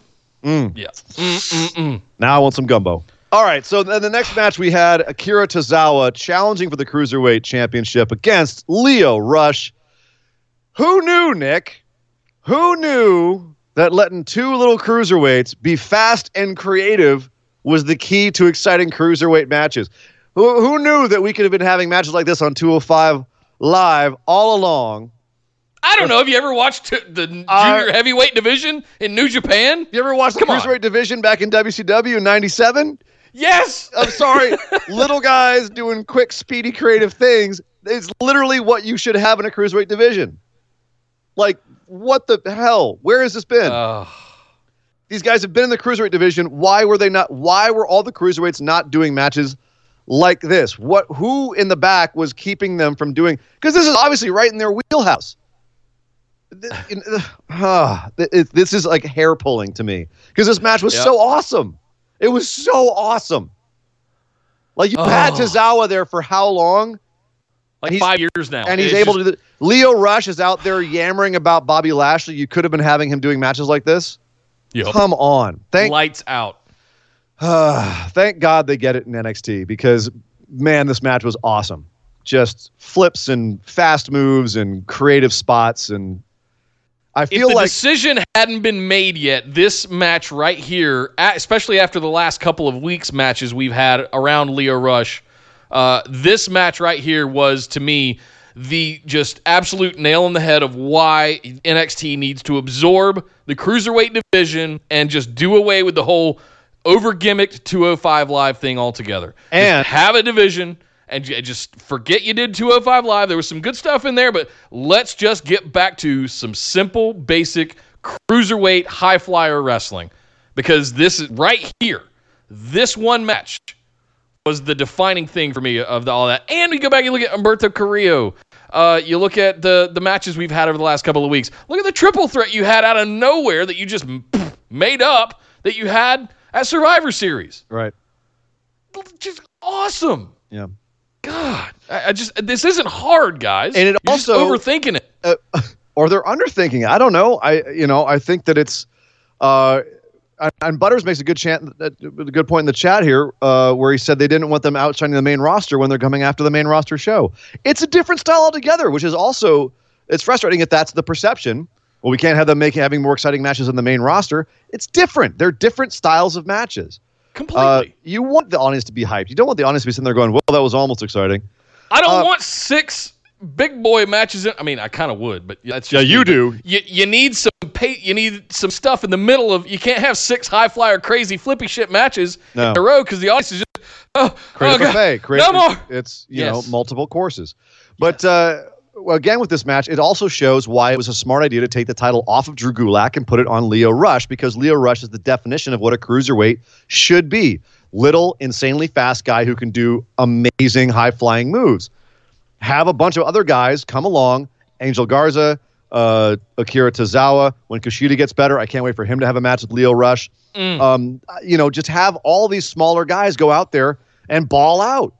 Hell yes, against Lio Rush. Hell yes. I feel bad that Gulak has now been relegated to jobber number three on SmackDown, but hey, you know what I mean? Like, there's a, there's only so much room. Um, but yeah, it's I- you know the the the scuttlebutt is Tozawa's on the way out. I've been talking about how he's on his his farewell tour, putting people over. After this match, and seeing how in shape the dude's got, like if you haven't seen uh, pictures of Tozawa, I think it was like six or seven years ago in Japan. Um, dude looked like Toru Yano. Like he was he was a big boy, big chunky man, and he is shredded right now. That dude is as, is in as good a shape as I've ever seen him. So I, Hmm. I really hope they make play to keep Tozawa because he's, I think, massively underrated. I think he's already Massively gone. underrated. I, I, unfortunately, I think he's already gone. I think so too. But yeah, you never say never, man. You know, uh, Triple H has done some miracles with some other people. The, the, you know, look at look at the um, what they pulled off with Lio Rush, and I've Yeah. got some news later about some other guys who may not be as out as we thought they were either. Mm, So okay. it's you know these days WWE it's it's in there. They have the money and the motivation to keep people around. So we'll see what happens Yeah. with that. Uh, next, we had a rather short match between Xia Li and Vanessa Borne, stemming from the fact that Xia Li, quote unquote, kicked the face off of Aliyah, even though they showed us the still image of her kicking Aliyah in the nose and it was on the ear. Whatever. Um, where she turned her head to the side and had her hands Yeah, up, but she was somehow totally still kicked her in the nose. Yeah. protected as hell. Uh, whatever. Xia Li came out and uh, once again looked very strong, very quickly took out Vanessa Borne before getting uh, interrupted by Shayna Baszler, Marina Shafir, and Jessamyn Duke, who all came out to stare her down and then attack her in the ring. And Xia Li did hold her own for a while against the three of them uh, before ultimately succumbing. And um, and uh, and then Shayna cut a really, I thought, fantastic promo. Um, and then uh, basically called out Rhea Ripley, saying, you know, I've seen your kind before, and you're gonna, I'm gonna take you out too. And of course, Rhea Ripley came out, and they had a little stare down. And Rhea Ripley said, "Cool, let's do this right now." And Shayna basically said, "No," and walked away. Nah, Um, which I'm glad they didn't save that. oh no, it's going but, to be good. Oh, but I was, I got all of the tingles thinking about when it finally happens. Oh yes. So, um, a couple things here. Uh, Was it just me, or was this one like Shayna is? By the way, I love Shayna Baszler. I know people. There's some people that are down on her. I think she is the total package. She is nailing her mic work. She's uh, nailing her presence. Um, I love her presentation all around. And this was just a great segment. The way that she she played off of everyone, whether it's Rhea Ripley or her little horsewoman pals, it was awesome all around. Yeah, I I'm personally a little down because I would like for her to be able to do more than stomp people's elbows and put them in a clutch hold. I, I feel like that's kind of her arsenal, and it's very kind of limited there. But it comes along the pedigree of ass whipping in MMA, and you understand all of that. And she's now had the title for two years. So uh, this run has been over a year. This this this run alone. Right. On, so on and off for a couple of years, she's been at the top of the women's division in NXT. Period. Stop. So I mean, yeah, she's proven herself to me, and you've seen improvement over the course of that time as a champion. Now she has the backup of Marina Shafir and Jessamyn Duke. They've got their own. They've got the horsewomen faction together, and if they do this right and bring it all up, Marina Shafir out here trying to be the new Kyle O'Reilly with her facials. By the way, oh my god, yeah, that, whatever that was whatever that was at the at the top. whatever of it the ramp. was was whatever it was was great. It was So, uh, but the thing is, can they can they hold off on this? February twentieth, I believe, is the next NXT pay per view. It will be on a Sunday. Uh, they're doing it completely they're not doing solo. one for Royal Rumble. Nope. Worlds collide on Royal Rumble weekend. They're not doing an NXT takeover. They're doing it. They're doing it on their own. They're on their own. They're a full third brand. They're getting their whole their own pay per view. All right, all right Um, then. But Ex- can can this? Do you think they can hold this out for two months? I don't know. That's a Probably long- not. that's a long time. time in wrestling time. Yeah, eight eight shows of building this. My goodness, we'll see. We'll see what they can do. Uh, Last but not certainly not least, Ciampa versus Balor. Yeah, this was set up at the top of the show too. Balor came out and Ciampa's like, "That's right, boy, I got you tonight." And uh, well, okay, so I saw people online who were underwhelmed by this, and I was. you were underwhelmed. I liked the anticipation of it more than what I actually got. You I so you- liked I liked the appetizer that I got. okay. I'm, so I'm gonna call it an I'm gonna call it an appetizer 'Cause that's what I felt it was, I too. was left wanting more. Exactly. That was. Thank you. Yeah. Exactly the point. I know that people Yeah. have gotten spoiled on NXT giving you these pay per view quality matches on them, Yeah. but that shouldn't be their stock in trade because then people are going to kill themselves when you get to the pay per view. Like you have to have appetizer matches, matches that leave you wanting more, that they're good. And this was a good match, um, but it definitely was. They these guys still have a lot in the can to bring out if they have a bigger match down the line. and high marks for me as well as the way it got set up. You had Ch- Ciampa in the ring and the Undisputed Era at the top of the ramp, jaw jacking with each other. All of a sudden, Balor's music hits and he comes out and because he's challenge Ciampa's challenging Cole for his, he wants Goldie back. Balor comes out and stands in front of the Undisputed Era and goes, "I'm standing in between you and that title." Oh shit! And then he beats. you have my attention. He beats Yeah. Ciampa with help from Undisputed Era, of course. Yeah. 1916, you know, again, I- I'm One, like, two, oh, three. God, I don't like the 1916 on Ciampa. Please don't hurt that man's Oh, neck again. Don't touch his neck. Oh! God. Um, but yeah, so Ciampa gets laid out, and then you've got Adam Cole and Finn Balor standing shoulder to shoulder, and Adam's kind of clapping him on his back and saying, "That's right, my boy. Like you took him out for me. Way to go." And then, of course, of course, Finn Balor Pele kicks Adam Cole, knocks him out, and stands over him. And looks like Finn will be going for the NXT Championship. And if there's a guy who should be getting it and be the like the big scary it's like super boss right now, Finn Balor would be the perfect guy to Super do that. boss. I love that. Yeah, yeah. The dragon to slay, as as we always say, right? the final boss, and then that's a great story for Johnny Gargano when he comes back. The guy that took him out is now champ. Maybe we'll see. Um, Mm. And it's someone who could take Adam Cole's title and feels legit. So I Yes. like I like all the things that they set up here. I Would like somebody give Adam Cole a vacation for for uh, just for a the month, love you know? of God. For the love of God, he like did. even after all he's been through the last week, just the last, just we'll just to focus in on the last week. He still got knocked five rows deep into the audience by Keith Lee and took a chair chair bump. That dude, that dude is gonna get like he's finally gonna lose this title, and they're gonna give him like two months off, and he's gonna go to like a, a, a tropical island with Britt Baker, and we're not gonna hear from him. Hey, Seth Rollins, you, you don't need to be on Twitter talking to Will Ospreay anymore. You, you, that's that's Adam Cole's job now, because those two dudes might have the highest work rate in, in the company for 2019, in, in, in wrestling. For in their res- 2019. in their in their respective companies. right. It's it's I think It's between absurd. those two, it's yeah, it's insane. I mean, Adam Cole has definitely stepped it up more at the end of the year, whereas Ospreay's just been going like a Ospreay's kind of taking the last couple of months of the year off a little bit relative to how his the rest of his year has been. Um, Can I Like- pick your brain about something while we're here, just real quick? We Yeah. don't have to spend a lot of time on this. real quick, there was a brief there was still a there was a brief period of time where Adam Cole was considered part of the elite Yes, or, or part Uh, of Bullet Club in New Japan. When Finn Balor came out and they've been doing these kind of things, it's something that had slipped my mind because it was so brief. And I think a lot of people skip over that as part of the Bullet Club lore. Is there anything to tie together there with the history of Finn Balor and Adam Cole? They were Uh, never and- in, but they weren't in Bullet Club at the same time. Um, you know, Cole was Cole was part of the elite, and he was ultimately killed by Adam Page, or supposedly, allegedly. Um, Okay. You know, so this is, I mean, this isn't even Adam Cole that we're seeing here. This is Adam Cole's ghost, Right. fat, fat bastard. Yeah. Um, so uh, no, in in all seriousness though, the, the um, yes, they were. I mean, Finn Balor is the guy who created Bullet Club, one of the guys who created Bullet Club, and Adam Cole at, at one point was a Bullet Club member. But it's pretty, it's pretty tenuous, and I mean, Cole Cole really wasn't a Bullet Club member that long, relatively speaking.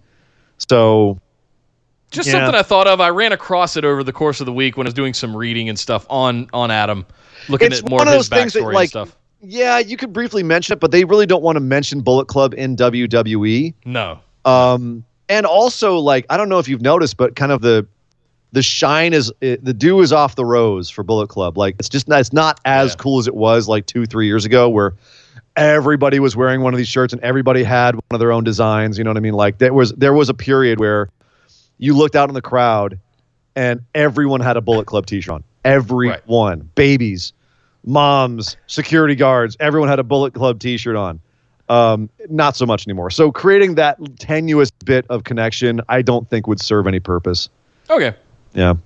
I still I still hear Finn getting too sweeted all the time, and I just I'm curious as uh, if that could ever come into play with He, as but far as I'm concerned, I just wanted to clear that up. I mean, you know, I think I think him doing the the pistol now is more appropriate than him doing the two sweet. Um, because if anything, you know, two sweets should belong to Scott Hall and Kevin Nash. Yeah. Uh, in my opinion. And any anything beyond that is just, you know, you're you're calling them out. Um, Even though they asked their permission, even though all that stuff is fine. there was a there was a point at which at which it was really cool for Bullet Club to do two Sweet, uh, AJ and all the rest of them, but it's still Hall and Nash, man. It's you're still doing you're still doing their gimmick. That's that I'm I'm I'm, I'm old. What do I know?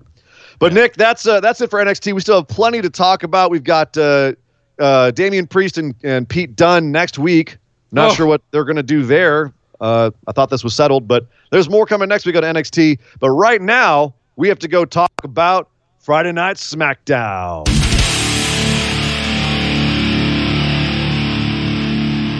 Well, hey, at least you got it right because Roman Reigns didn't when he opened up SmackDown Live. Oh, I'm sorry, no Friday Night SmackDown. Roman Reigns dropped a SmackDown Live live on It's TV hard not on to. I have to check myself every time, dude. It is. I It is. So as I said, Roman Reigns kicks off the show, comes out, the big dog comes out. Uh, we got the full one out of Michael Cole this week. there is only one true big dog, and he's sitting in a kennel to my right here Hell yes. with pieces of Roman Reigns in his mouth. We know and who the true Abraham dog is. Castillo is about to find out Yes. just how vicious he is. Yes. What a what a vicious, vicious creature. No holds barred. He took Roman to the mat, man.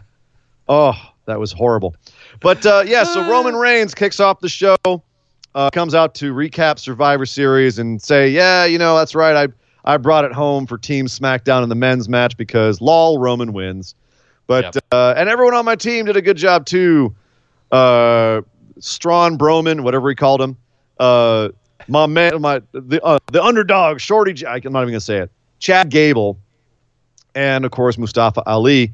Uh, but he said there was one dummy on my team, one big dummy, and I had to spear his ass out of the match. That's King Corbin. I want Corbin to come out of here right now and apologize. And shockingly enough, Corbin came out. But he didn't come out to apologize. Oh no, he wanted Roman to apologize because had Roman not speared him, he would have taken it home himself, blah, blah, blah. Roman was like, fine, let's have a match right now. Corbin said, no, but you can have a match with this guy. And out came Bobby Roode. Y'all know how this goes. This is WWE 101. Um, and when then we have Roman Reigns having a match with Bobby Roode while Baron Corbin and Dolph Ziggler are ringside. Roman Reigns matches 101. Literally exactly what Roman was doing last year. Only last year it was uh, McIntyre, Ziggler, and Corbin. This year it's or sorry, Strowman, right? Am I got that right? For a minute. Yeah. I don't know. For- three for- for three like two guys, months. One Yeah. one heavy and like two little goons. It's the same damn thing. That being said, Nick, once again, and and credit to all the workers in this, that crowd was lit up for this match. They we, were we have arrived freaking at- out. We've arrived at they've they've successfully done what you and I 2 years ago would have said is impossible. They now have Seth Rollins getting booed even before last week's events. Yeah. and Roman Reigns coming out to huge pops and Roman Roman cheers, and they've superseded Roman. Congratulations, you've pulled it off.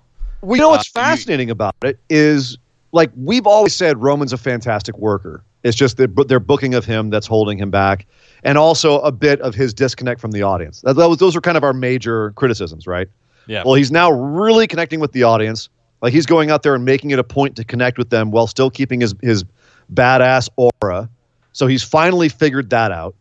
Yeah. Um, they're still booking him the same for the most part, but he doesn't feel quite as as OP. He's still very OP, but he's not as. Um, and it's it's working. Like I, you know, it was uh, the whole leukemia thing. God forbid it ever comes out that that was faked. Um, but you know, I I'm going to I'm going to sleep well at night knowing it was not. How about that? Agreed. Um, I, I don't have any indication nor thinking none, that none, none it's of that. Just, it's just No- that that evil to little. be clear, for the record, Yeah, no, exactly. no one at Busted Wide Open thinks that that was fake. No, again, Anunnaki, the reptile people. It's Yeah. Roman Reigns doesn't have leukemia. All right, um, but it's it's one of those things where it's fascinating to see how just those little tweaks, right? Him getting the sympathy from the audience with having to go away with getting sick, and then coming back, and those little extra points of connection that he makes now with his presentation. And all of that excellent ring work and that ability to work these exciting matches, the ability to make other people look good, how smooth he is. Um, and he can just have these killer matches as many times as, as we've seen this format of match, as as rote and as repetitive as it is. You give him someone who's competent, Bobby Roode, Dolph Ziggler, Baron Corbin, right? He can go in there and give you a match that will light up that crowd. And we can People sitting there- forget that Roode's for, oh, in his 40s and has been doing this for 15, 20 years. You know, Yo. they, they he's he can go in and do a match and make Roman Reigns look like a god. Well, and and that's the thing. You and I have loved Bobby Roode for a while, and we have been Yeah. frustrated at how he's been presented, and you know the lack of love they've been giving him. And I still say they could have been using him better. But at the same time, here he is killing it in a match with Roman Reigns to open the show, and that crowd is loving it. I really don't know what to say besides that. Like, all right, I could sit there on the couch and be like, I've seen this match a million times.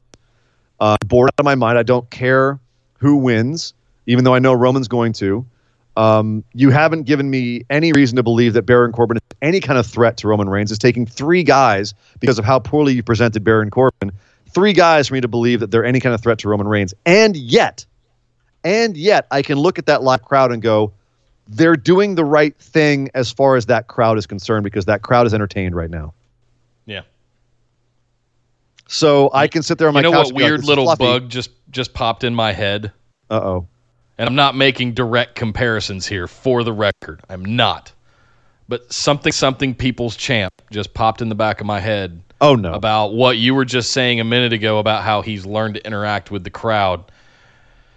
Uh, yeah. He, well, he doesn't have is that how they're going to pull this off? That's How how are they going to strap him without the audience completely turning on him all over again? Oh, I have my thoughts on that. Hold on. Got- Hold on. I actually, I, I, I'm gonna come back to that because I have. Okay.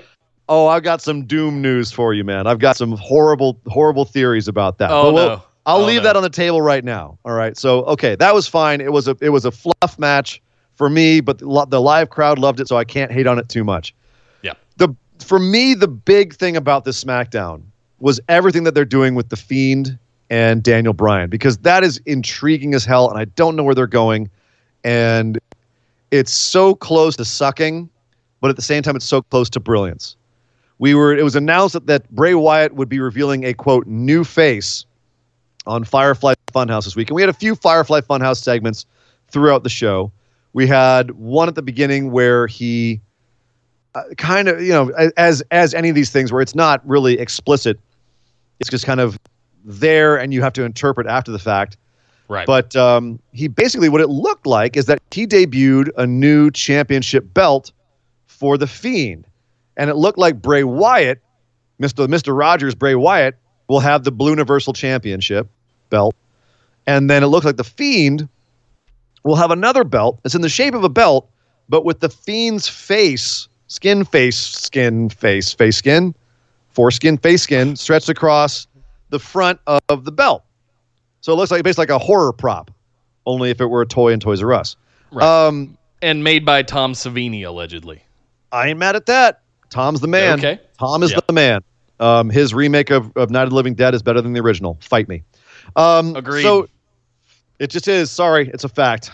Um, Tony Todd, what? And uh, this, so that's interesting. So so before we move on to the rest of this, do you think that the universal, the Blue Universal Championship is now gone and it's just the Fiend Championship, or does the Fiend have his own belt and does Bray have the Universal Championship belt?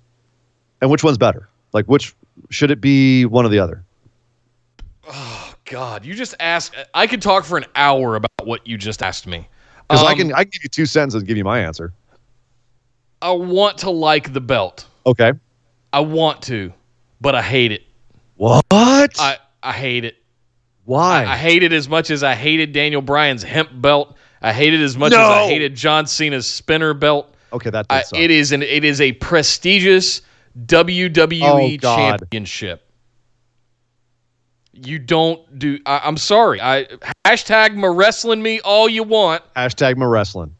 It is that is a prestigious title and a championship that you just don't make a mockery of. Oh my and and that includes painting it red and blue for the record.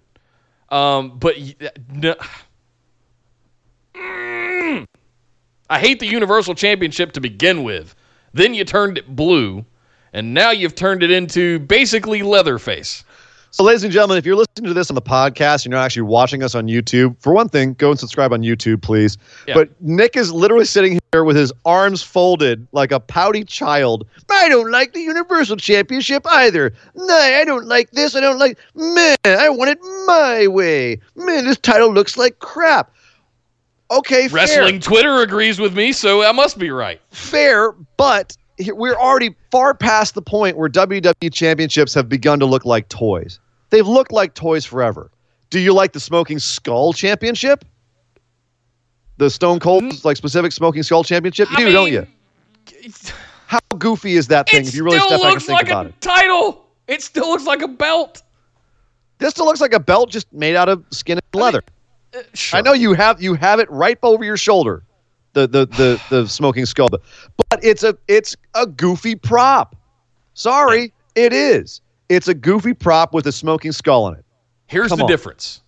I could buy one of those for 10 my dad could buy me one of those for 10 bucks back in 1999. Uh, Okay. Apparently they're selling the new Fiend belts Yes. made by Tom Savini for $6,500 on the WWE shop. Yep. $6,000.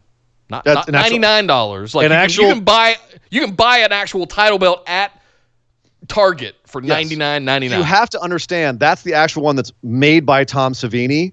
And if you were to tell me that a, a, a made by Tom Savini prop was sixty five hundred dollars, I would say that sounds about right. If you were to sell me a Tom Savini made zombie head that I could stick on my desk for sixty five hundred dollars, I uh, if I, I would question your I priorities, but I mean- as a Tom Savini nerd, I would do it.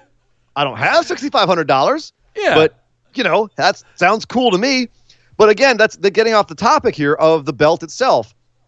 Um, first, first of all, we're getting off the topic of what I was trying to ask about the belt, okay. uh, which which was as far as the character's concerned, like should the should it just be the new fiend face belt or should it be both belts, one for each character? And I to answer that really quickly, like I said, it's in two sentences.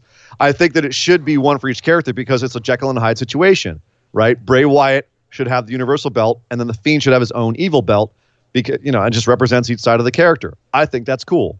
I think it's a neat idea, and I think it fits the character.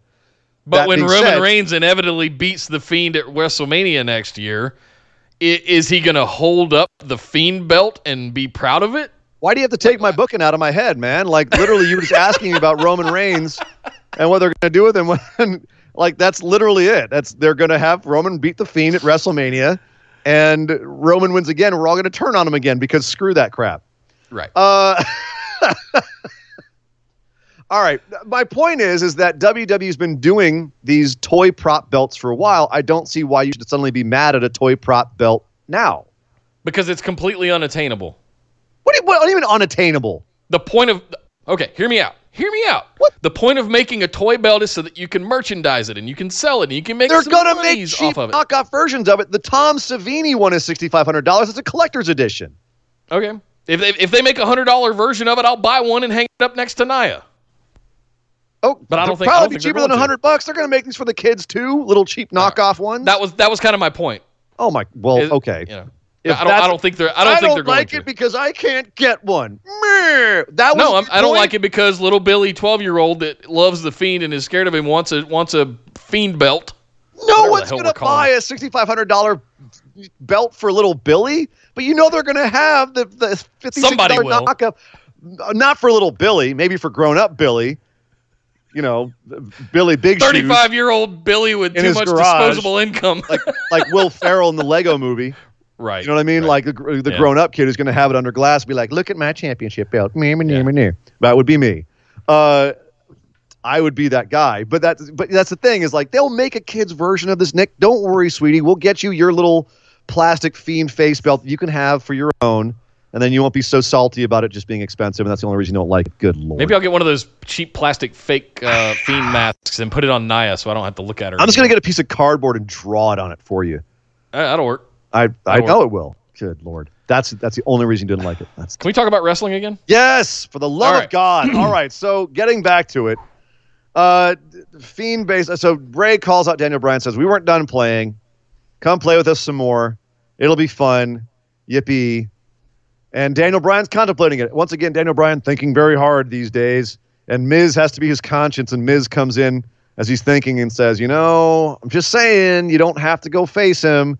Look what he did to Seth. Look what he did to Finn." Which I thought was a wonderful touch having the Miz be his conscience and having them point out that after their matches with the Fiend, both Finn and Seth became tainted somehow. Like that's a really cool little mm, little nugget of story.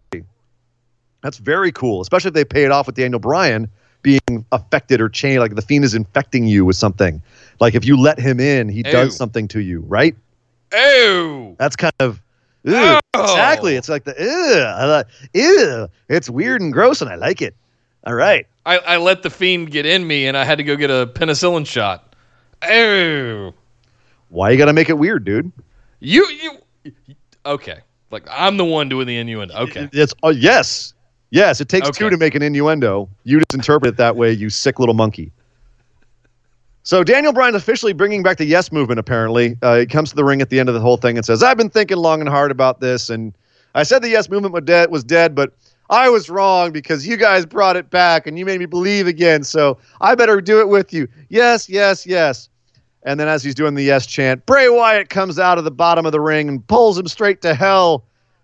And as the, show goes off the air, Bray Wyatt still in the hole in the ring, pulling tufts of hair, apparently, out of Daniel Bryan under the ring. This made me feel uncomfortable. Oh, I loved it. I- I was I was very uncomfortable during this bit, and which means I loved it.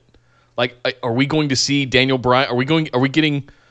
Are we getting shaved head early Daniel Bryan? So. I mean, dare I say American Dragon Bryan Oh, Danielson? Is that going to be the change? Nick's getting what he wants. Nick's getting what he wants. Yay. Maybe. This is the thing. So the whole show, everyone's expecting Liv Morgan to come out as Sister Abigail because Bray promised a new face. We don't know if he meant the new face was the belt. We don't know if he meant that it's now going to be newly shorn Daniel Bryan because he pulled all his goat hair out and Daniel Bryan's Yeah. going to come out next week completely bald. Um, or what's going to happen.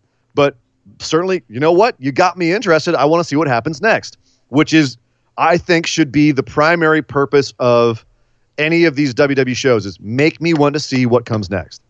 I want to see what comes next now. The live crowd hated it because all they see is like a little, you know, shape in the ring doing something. But you know, the camera can show us up close. He's pulling the hair out uh, in the hole. Um, and you know, I hate the hole to hell in the ring. I hate that trope. But this was interesting because now I'm sitting there going, oh shit, is he shaving Daniel Bryan? The only thing I regret about this is I know Daniel Bryan has always wanted to do a hair versus hair match or a hair versus mask match. And if he loses all his hair here to kind of negate, you know, Yeah, so much for that. much for that.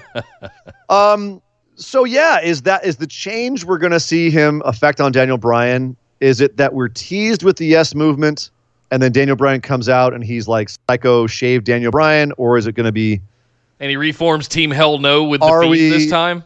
or or is he still going to be face? Is he going to be all the way face Daniel Bryan? Is he still? Is it? Are we going to have the yes chant next week? Are we not?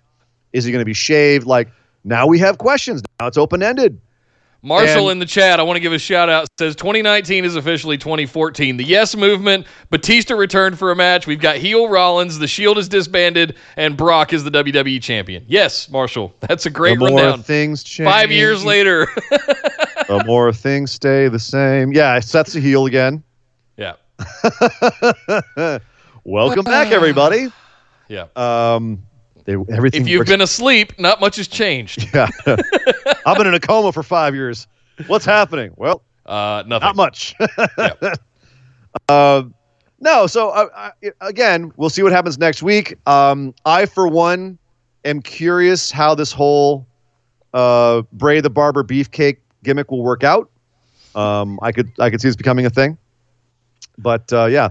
Um, I also have to, say that in the middle of all this, we had a Firefly Funhouse segment where Bray brought back the Muscle Man dance. Only now it was like a cheesy early '90s rap video with Huskus the pig and Bray Wyatt uh, screaming about reptilians and shit. Like I don't know what the hell this was. Um, That's that's Bo Dallas thinks that there's reptile people that Right. live in the middle of the earth. oh, I, I I heard that that episode of Jericho as well, where it was it, my eyebrows went through the roof. I'm like, my goodness, Bo Dallas, you crazy boy, yeah, you cray cray, son. you nuts. um, yeah, that, that's all I could think was this. Is this a shot at his brother? All this stuff because other I don't I don't I don't know what it would be aside from that. I mean, if if psychopath freak show Bo Dallas in it with a different name joined with his crazy eyes that he's got joined the fl- the Funhouse as a as a ca- cast member, you have my full attention. I like That leaving dude that dude has crazy eyes like I've not seen crazy eyes before, and I love it. Yep. Um. Oh God. Butters. No. Butters just said Bray's new heavy's going to be Lars Sullivan. Shh. Shh. Just just know. It's too Don't early. Put that into the universe. It's too early to bring racism to the funhouse, man. Come on now. Uh, Sister Abigail is obviously Latina. It wouldn't go over well. So, all right. So, no, uh, last things last. Was this kind of an ignominious way to bring back the Yes movement? Like, this felt kind of lackluster to me. Like, I hope that we, I hope that next week Daniel Bryan comes out and just forgets about the Yes movement again, and this was just all a swerve, because it's Yeah. just it felt really flat to me. I mean, it's the yes thing is going to be around ten years from now, like what chance and CM Punk chance are. Like it's not going anywhere. And I think for Daniel Bryan to just fall back into it was tragic. I I, did, I liked the fact that he was resisting it. No, you said it I right. Liked, Fell back into it. It does feel like Yeah, it just kind of happened. I, I, I, I liked him resisting it. It was a thing of his past. It was a thing that kind of made him weak in a way because now he's now this stronger, more wise man, and you know he's gone through all this stuff. I, I yes, I, I but uh, that's what I wanted it to be. But is it a one-off? We'll see next week, I guess. We'll see going going forward. But I don't want it back. I don't want 24, 2013 Daniel Bryan back. Yeah, but the crowd really does. shit. Boy, the crowd Yeah. wants it bad. Yeah. Don't give it to him. Don't give it to him. Make him wait. Um, they did give us something else, Nick. They gave us the New Day Tag Team Championship Open Challenge. New Day said, "Bring it on. We'll take on any tag team." But instead of a tag team, we got Nakamura and Cesaro, the Intercontinental Champ, and the the Swiss Chump, who basically was out there to eat a trouble in paradise and lose for his team. What a shock! Um, it's, it's too bad they have no other tag teams, Nick. Yeah, then, no. You know, it's I mean, sucks we didn't we didn't have this battle royale thing for tag teams at the start of Survivor Series or nothing. There there's just they're just hurting for You didn't. It was on the pre-show. tag teams. it was on the pre-show. It wasn't on Survivor Series. Yeah, we're hurting for we're hurting for legitimate tag teams, Nick. We don't have any. Let's just make one up. I mean, I like the fact. I okay, taking a step back, I like that Sami has a little stable he's building here. I have suspicions about what's going to happen with that. Um, but it's the Intercontinental Champ. Like I know they were supposed to take the, the belt off of Nakamura a month or two ago, and now they don't know what to do. They're just like, ah, to leave it on him for now. Who cares? Um, we'll just change it up, make it look different, but leave it on him. But I don't know why they couldn't. I, this I don't know. I understand they wanted to get all the guys on TV and everything, but it, it definitely was one of those things where I sat there and just kind of looked at the TV and went, "Really, really? Where is where is this going? Why? Why? Why is Cesaro is- still eating pins?" this is what happened, in my opinion, and we could have a whole bonus episode about this. This is kind of what happened with the World Championship. It it was just put on the wrong dudes and bored into irrelevance, and they eventually just combined them into the WWE Championship. But right now, and and Miz fought for years and brought the Intercontinental title back into prominence and relevance and then did what he did over the last couple of years. And I feel like the same thing's happening now with they're kind of burying or you know burying their continental title by just leaving it and let it sit idle on Shinsuke. I think it's worse than, than a burial because a burial. No legitimate contest, no legitimate uh, defenses. I, I I don't. There's no feud for it. There's nothing. There's if it was a absolutely burial, nothing. it was it was a burial. It would be actively trying to undermine it. You know what I mean? Keep it off TV. Um, have Shinsuke look bad, that sort of thing. It wasn't like Shinsuke got pinned here. Like they kept him looking like a champion, uh, and the and the belt was on TV. But I I think I'm I'm I'm in agreement with you in the sense that to do nothing with it is almost as bad as burying it at this point. Um, because it's supposed to be an important belt. There's so many guys out there that need the shine that that belt could bring. Help Exactly. put it back on Miz. Let him get his let him get his records. Something. You know, take a shot at Not that- Jericho. do something. Well, Miz do is busy something. being Miz is busy being Daniel Bryan's conscience right now. But yeah, do something with it. Even if it's and I hate to say this, and I, I, I this this is going to sting. Have Corbin win it. Have the Corbin Ro- have the Corbin and Roman feud because right now that needs to be feel more important, doesn't it? Like this, like a lot of times we say, Let him and Roman fight over it. a lot of times we say this feud does not need the belt. How many times do we say that? This feud doesn't need bit. the belt. And, I- and I don't want Roman anywhere near a belt right now. I, I I don't- lo- everything he's doing has been because a belt hasn't been involved. Well, and here's the problem. I don't think that Ro- uh, Roman going for the Intercontinental title would make the Ro- the Intercontinental uh, Intercontinental Sasha Banks, the Intercontinental title feel more important. But Vince doesn't see Roman as someone who should be having the Intercontinental belt at this point. It feels like it's beneath him. And remember the last time he had it, he just slung it over his shoulder, and it felt, even though it felt important when he won it, it felt irrelevant very quickly because Roman feels bigger than the belt. That being said, that feud would feel bigger if it was for the belt but just having it on Shinsuke Nakamura makes it nothing right now, which is not as bad as actively burying it, but still not good. So, yeah, there's a lot we could bitch about that, but I want to talk about something else here, and that is Okay. Sami Zayn's little stable here that he's building. Cesaro, Okay. Nakamura. We found out that someone's coming back. Finally, finally, someone's coming back from.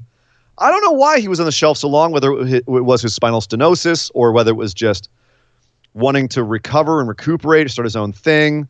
Um, certainly, he's had the tenure of the company. He can kind of do what he wants, I guess. But so, so, we, so Sheamus is coming back. Sheamus is coming back. Sans Mohawk. Sans Mohawk. he got his old hair back. Got his like uh, his little red guile haircut back.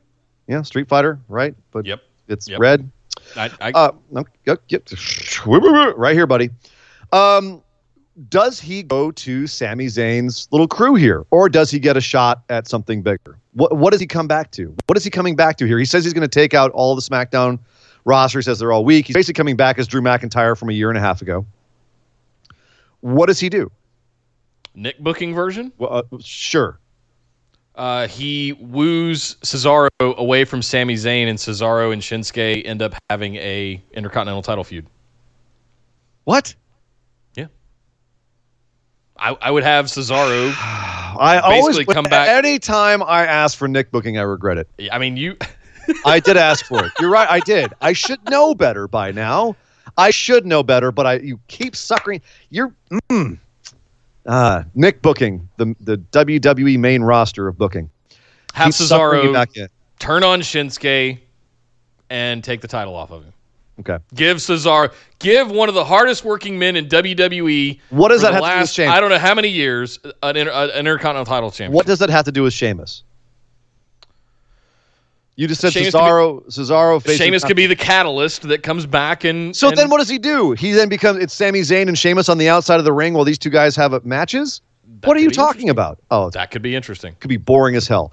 Uh, Sheamus, I mean, that's the thing. I'm worried about Sheamus coming What are back. you going to do? Is he going to come back and get strapped immediately? No. He's got to do some No. stuff.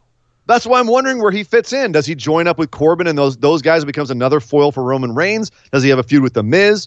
Like, who is there for him to feud with right now? I'm thinking Where does he fit su- in? I'm thinking super face Celtic Warrior Sheamus of four or five years ago. I'm not. We're not getting heel So have- Sheamus and- back. So then have him have have Sheamus have the feud with Nakamura, and Cesaro can be the heater, and that makes Okay. sense because then Cesaro and Sheamus used to be buddies, now they're opponents again. Yeah, I'm in for that too. Okay, Yeah. better in your idea. Uh, Uh, no, it's not. Uh, by the and by the way, I just want to point out this year last time this time last year, we were having the bar versus the New Day in like a Thanksgiving gravy match with the turkeys, and they were hitting each other with turkeys, and there's gravy and mashed potatoes. How far we've come. Sasha and Bayley came out to talk about uh, Survivor Series and how they were let down by all the other women on the team. Blah blah blah, and uh, they were confronted by I can't believe I'm saying this, Facey Evans. Not Lacey Evans, Facey Oh Evans. Oh, God. Because they're turning Lacey Evans' face, apparently. She came out and said, Sasha, you nasty. You can't talk about me like that. I just spent the last two days cooking a Thanksgiving meal for everybody and doing all these wonderful little, you know, 40s housewife things. Um, I'm out here on a whole bunch of mama's little yellow helpers, and uh, I'm going to deck you with the woman's right. Decks Sasha Banks with the woman's right, leaves her laying. Bayley does nothing, stands there and watches her saunter away. And that was the segment. Uh, is it wise to turn Lacey Evans' face? No, I, I not not while Becky's still at the top. Because what are you going to do with her? Nick, do you remember a time when NXT had Lacey Evans and we were talking about how if Vince sees this woman, he's rocket strapping her? Yeah. The prophecy is coming true. Yeah. Vince saw her, and he's like, "She's my new number one. If I don't, if I can't have Charlotte, I've got Lacey. I've got Southern Charlotte. Yeah, I've got Southern Charlotte. It's, she is such a like just prototypical Vince woman. Yeah. And we knew as soon as he saw her, he was going to do this with her, and here we are. Yeah. So I, I'm yeah. She punked out Sasha. Bayley did nothing. I was jaw on the floor. I don't even know how to interpret this yet. Yeah. But uh, we are running out of time. I could interpret all. I, we'll interpret it more the more we see out of this. Uh, Mandy Rose came out, made a horrible Thanksgiving joke at Nikki Cross's expense. Nikki had a match with uh, Sonya Deville, which was over pretty quickly. Beat her up, and then as uh, Sonya Deville and Mandy Rose started beating up Nikki after the match, who should come out made another return. Alexa Bliss is back and reforms Bliss Cross applesauce. And uh, so yeah, Alexa Bliss is back. Looks like they're reforming. They it. actually gave them that name. That is the name of the tag team. The official name of Nikki Cross and Alexa Bliss is Bliss Cross Applesauce. You're welcome, sir. Uh, by the way, if you didn't see their backstage interview with uh, with Nikki freaking out about how happy. She's how a happy sex pot. she's a sex pot. That's right. Oh, Nikki gives a whole new no whole new meaning to the fact that Nikki came to play. Nikki came to play because she's a sex pot. I like where this is going. All right. Uh, no wonder And Killian then, all, Dane's then all you have to think about to kill it is that she's doing it with Killian Dain. Dude, don't you judge. Some women, some women like it hairy. All right. Sorry, I was choking on I- hair. Hey, man, I know women that are attracted to Benicio del Toro and the Wolfman. Okay, so that's it's a thing. Live your live your life. Some do women you. like hirsute men. All right. it's not exactly like you're a shorn Adonis over there, Nick. Hey, uh, well, You're a big won't fuzzy. We man don't have the kind of we don't have the time to go into. Okay, well, I'm just I'm just saying, like d- before you start throwing shade at other big fuzzy men, take a look in the mirror there, Mister Big Beard. All right, so Nikki, so Bliss and Cross is back together, possibly in a feud with Fire and Desire. Great. We also had Mustafa Ali versus Drew Gulak, which was Ali destroying Gulak. poor, poor Drew Gulak. And one more return. Elias is back. Drake Maverick was trying to get Dana Brooke to kiss him under the mistletoe. Dana Brooke was not having it because she's too interested in Batista and how big his penis is. Uh, and Elias, Elias comes down the corner and strums a little song making fun of Drake Maverick. Elias is back uh, and starts playing a little song to hit on Dana Brooke and potentially cock block Batista. To, and, and that's that's it for SmackDown, Nick. What do you think of those last few things there? Elias is back, Mustafa Ali and Drew Gulak. Nah, I don't know the the the only thing that's blowing Twitter up this week over Thanksgiving and over the holiday is uh, is Dana Brooke and Batista, and I can just hear Vince in the back going, "Big Busty Blonde and Big Batista." And oh my God, we got to make a story out of that. Was somehow we got to do something with that. Like, when is Batista? I don't back? I don't know if you When is the, when is he going to write a big enough contract to get Batista back on TV to have some love angle with him? Because they got rid of Maria and Mike now, so they they need a, a love couple. I don't. I, I don't. If you've been following him on Twitter, I feels, hate this so much. It feels pretty organic to me. It, it does. It does. And there's a thing on online with Kayla and Dana talking about it and saying it's for real, for real. So good for them. I'm very happy for them. I- uh, yeah, Dana's I- had some tragedy in her life with her Yep. previous relationship, and fantastic. If both of those guys just generally hit it off, awesome. Yep. And Love it. and real have to say about that is if, if they do end up hooking up, we can just give them their tag team name. That's just Dana Brooke Blue Tista. All right. Well, that does it for SmackDown, folks. Thank you very much, but we're not quite done. Hang on. We've got to go over and get an update on World Tag League in New Japan.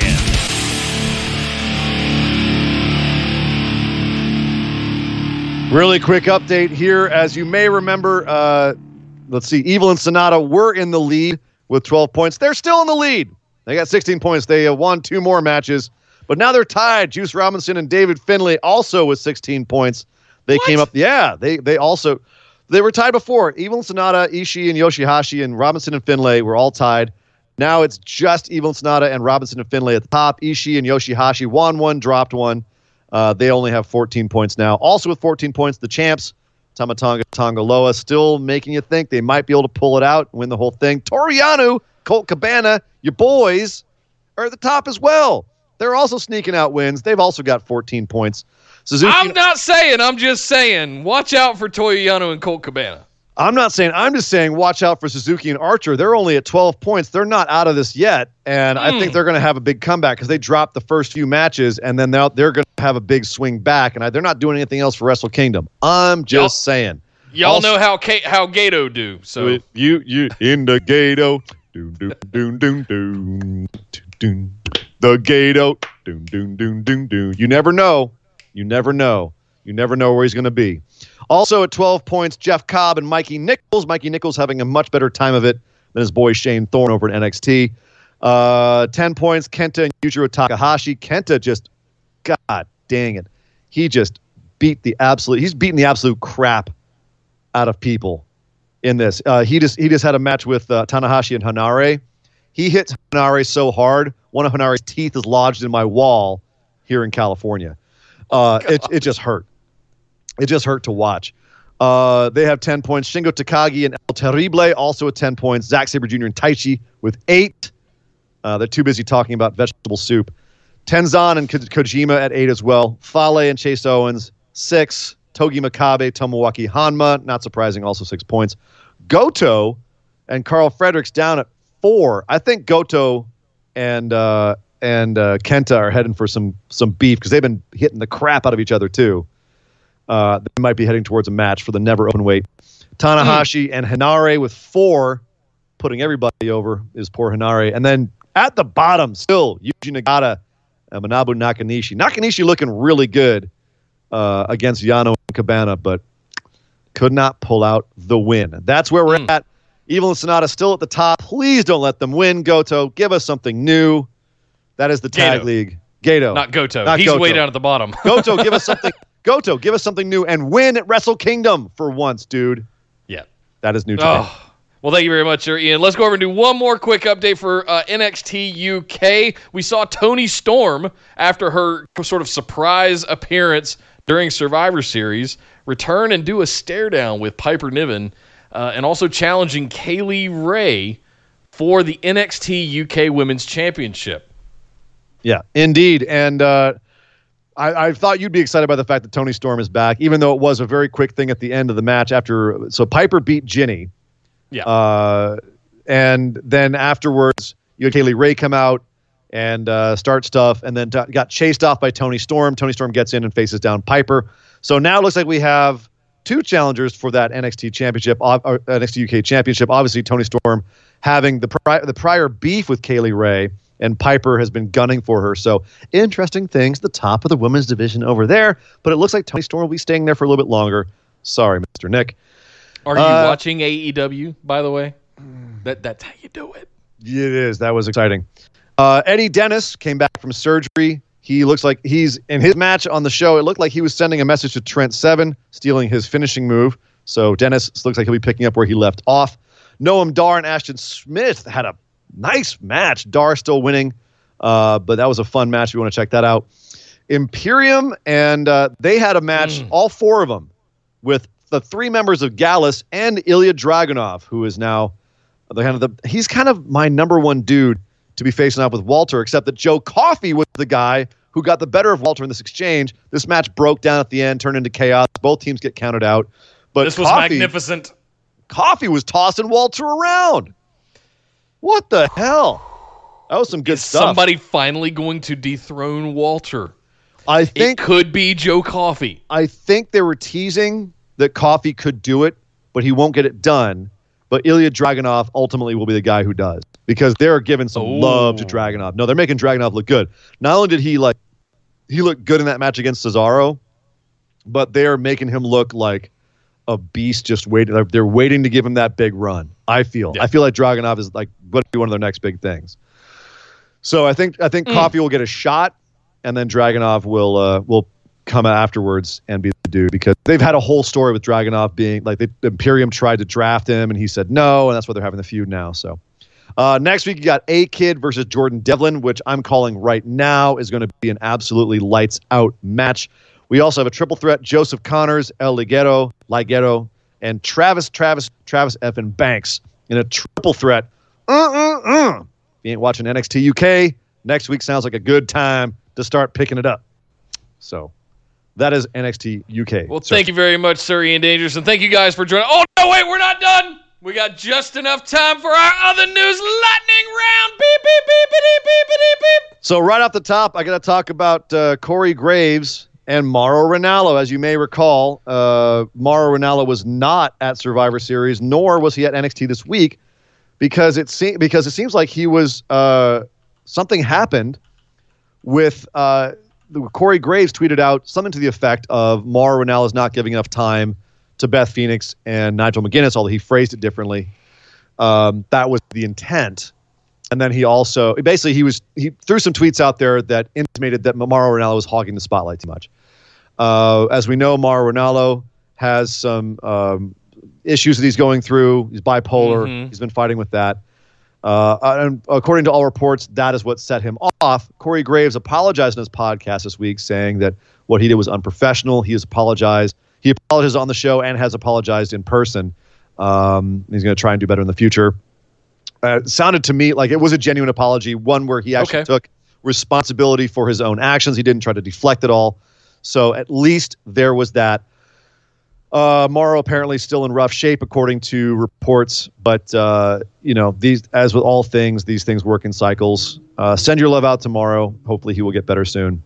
Um, and at least Corey seems to have acknowledged. But man, yeah, watch that shit, dude. Come on. Uh, other Stay reports. off Twitter. Just stay off Twitter. It's not hard. Don't stay You're out there liking JBL You don't have shitty to tweets too. Oh yeah, he was right. Oh, Just yeah. stop. You Get don't have off to stay off Twitter. Twitter. Just Nick, what's your golden rule? Don't be a dick. There you go. Uh, also, so this is another report. Uh, this one scared the crap out of me. Again, you put as much stock as you want in these backstage reports. Sometimes they're right, sometimes they're wrong. I hope this one's wrong. The report is that Vince, much like with Cedric Alexander, is, quote, done with Humberto Carrillo. He didn't feel like he got the response that he wanted. He gave him a bit of a push. There was he didn't get the response he wanted, and now he's done with him. That's why the match was changed on Monday to have Umberto be taken out of the match and have Rey put in. That is the scuttlebutt. We shall have to wait and see if it is true. If you don't see much of Humberto Carrillo after this, or if he's out there with Lucha House Party in two weeks, you will know that this was true. That is the report that we're getting right now. Is is Vince is already bored with his new little Mexican toy. Uh, Oney Lorcan and Mike Canella, uh, Bennett. Maybe some news here. They both are trying to get out. Of course, Oney Lorcan changing his Twitter name to Biff Busick, which is his indie name, and has openly said that he's asked for his release. Mike Cannell, uh, Bennett also asked for his release recently, but they may not be getting their release. They may instead be getting leased out, and the, that choice of word is mine. There are some rumors that Ring of Honor may want them for some one-off matches, and WWE may do a deal with Ring of Honor to allow them to perform in Ring of Honor the way that they've been licensing them out to Evolve or Progress or, or other companies as well. Um, Ring of Honor has been open to working with WWE before. They've lent them some uh, parts of their tape library that the WWE paid for. So, not out of the realm of possibility that you may see Biff Busick and Mike Cannell, uh, Bennett over in Ring of Honor within the next couple of Huh. months. Lord knows Ring of Honor needs some love right now. They need they need to get some talent in there. So might be an interesting Oh, way for that to happen and still have the guys actually under contract to WWE. So WWE, like we were saying earlier uh, with Akira Tozawa, WWE, WWE doesn't lose guys and possibly have them go somewhere else. AEW, but it also is able to let them go do stuff. So a little bit of, of playing the fence on both sides. Uh, Bray Wyatt, you were talking about that $6,500 belt. He is now the top merch seller in WWE. So whatever you No think about that, whatever you think about that belt, that that fiend merch is going like hotcakes. Yeah. And as someone who just checked out WWE for their Black Friday sale, I can tell you right now, they got a lot of fiend merch, and a lot of it is some of the coolest stuff they have. Like the the they have a lot of really cool Becky Mann merch, and a lot of their Bray Wyatt merch is really cool too.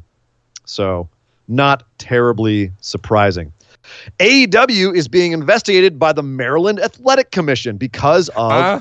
The Omega and Moxley match. Apparently, you're not allowed to deliberately deliberately lacerate yourself in the state of Maryland uh, if you're in a sporting match. There is no introduction of human or animal blood in the match allowed. So they the commission had a doctor at the match to determine what was allowed and what was not allowed. And apparently, that doctor found no problem with it. But someone filed a complaint about the match to the Maryland Commission, and now they're being investigated. The speculation is that Chris Cruise, former commentator for WCW back in the day, still has a beef with Tony Schiavone and is trying to mess with him. And he's the one that filed a complaint with the Maryland Athletic Commission, and that's why they're being investigated for this. It because of the way that the match went, though, it, it's probably going to amount to nothing. At worst, a, at worst, a fine. But at the same time, I have to ask Nick, what the hell are sporting athletic commissions still doing? Talk like like having any control over a professional wrestling match. It's sports entertainment, damn it. Like, wasn't this the yeah? Wasn't this the whole? This is the whole reason. This is where kayfabe? sports entertainment came from. This is why. was in the- yeah, Vince not wanting to the deal with these guys. re- and it happened in the state of New Jersey with Vince and there were all kinds of rules and licenses and things he had to because it was a wrestling event and that's where he well it's not wrestling it's sports entertainment that's Right. where it came from and that's uh, you know so if AEW doesn't want to call them superstars and and label it sports entertainment they're going to have to deal with stuff like this and just don't do it in states where you're not allowed to do it don't maybe don't maybe don't have a, a death match But they had they had a guy. They followed all the rules. They had a doctor there to oversee the match. He found nothing wrong, or she. I don't So, know. so if the rule was you can't blade yourself, nobody bladed. They Right. were falling on actual objects that cut them. Right, but they but have to are they looking at that as see- intentional? again? Right. Well, they have to. Well, they have to see. Like, it was it just gravity that caused them to bleed? Like, was it? You know, not. Like, there's one thing to sit there and actually cut yourself open. It's nothing to fall on tacks. Right. It's two different things. So or intentionally suplex yourselves onto a, a table of barbed wire? it's so funny because apparently that's okay because it's gravity that makes you fall. And it's like it'd be like if you fell onto something outside of the ring and accidentally got cut by something on the floor, they wouldn't necessarily get you for that. So it's similar to that. The whole thing is absolutely bizarre and messed up, and I can't believe that we're still having to deal with it in 2019. And I can't believe that the, the laws still include professional wrestling, which we all now pretty much agree is scripted. Don't say the F word. I'm not saying the F word All right. scripted, pre-planned, and is more of a theatrical event than it is actually a sporting event. So the fact that a sporting commission still has anything to do with it in 2019 is so backwards, it's mind-boggling. But yet these these laws are still on the books, so they're having to deal with that kind of crap. Crazy. Speaking of laws, Kenny Omega knows who was messing with him because uh, you may recall he had a hard time getting back into Japan. Someone was trying to block him from entering the, com- the country for 10 years. They, they actually said uh, they were trying to get him banned from Japan for 10 year, 10 year period. And he was ultimately able to get it worked out. He had to do a bunch of, of lawyering and calling a bunch of people, but he says he, but for political purposes, and I imagine it's it's wrestling politics, not literal politics. He doesn't want to name any names because he does want to have a working relationship with New Japan in the future. Now, obviously, Damn it, Gato. he hinted very strongly. he hinted very strongly that it was more of the business suits of New Japan than it was the creative staff. Um, without saying, without naming names, without saying anything specifically, what the impression was, and again, this is this is my interpretation, was that it was the brass, the the suits of New Japan that were seeing him as a business liability and we were basically just covering their own asses. There was no malice; it was just business. And he doesn't. Omega has said he doesn't hold any hard feelings about it, uh, and he's open to working with New Japan in the future. So, for what it's worth, All right. it seems like it's being worked through. Okay. Uh, MLW had a Thanksgiving show. Jacob Fatu retained his title because Tom Lawlor, filthy Tom Lawlor, who just signed a long uh, extension with MLW, turned on Ross Von Erich, who was challenging Fatu for the championship. Fatu retained. He is still your MLW champion. Also at the show, King Mo, maybe may remember him from Impact TNA. King Mo debuted, and Priscilla Kelly, who I think I thought was going to AEW, but Priscilla Kelly's over at MLW.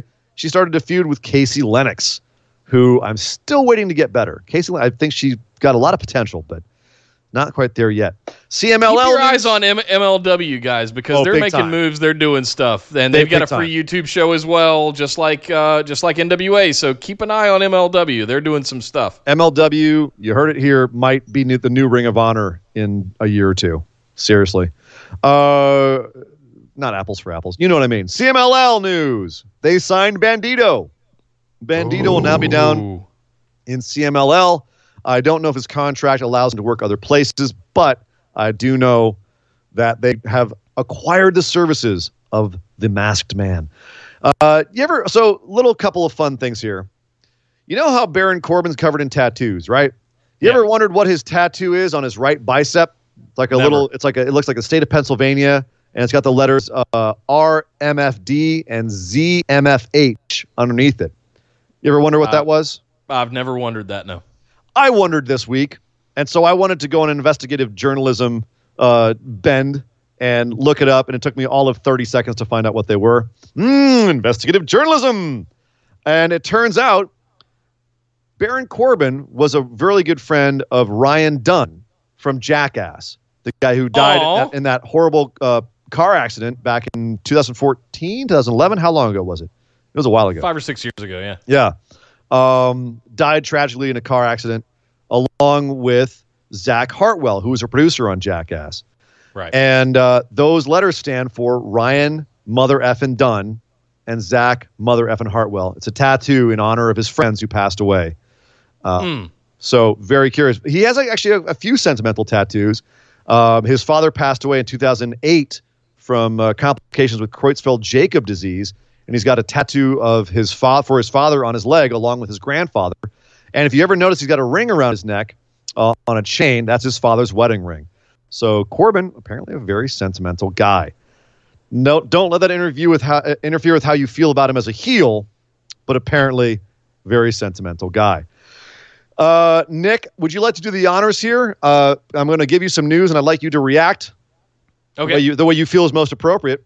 All right. Matt Hardy's contract is up in February of 2020, and apparently he's frustrated with the fact that WWE doesn't want him to do anything with the broken slash woken gimmick.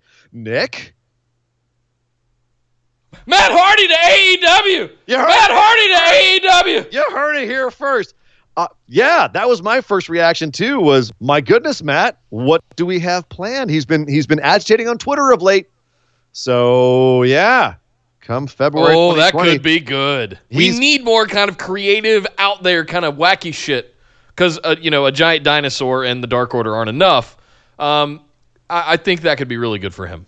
I I mean, let's face it, WWE completely bungled the the Woken gimmick, and he's basically gone s- almost so far as to say that either WWE gives him creative freedom and something to do, or he's walking.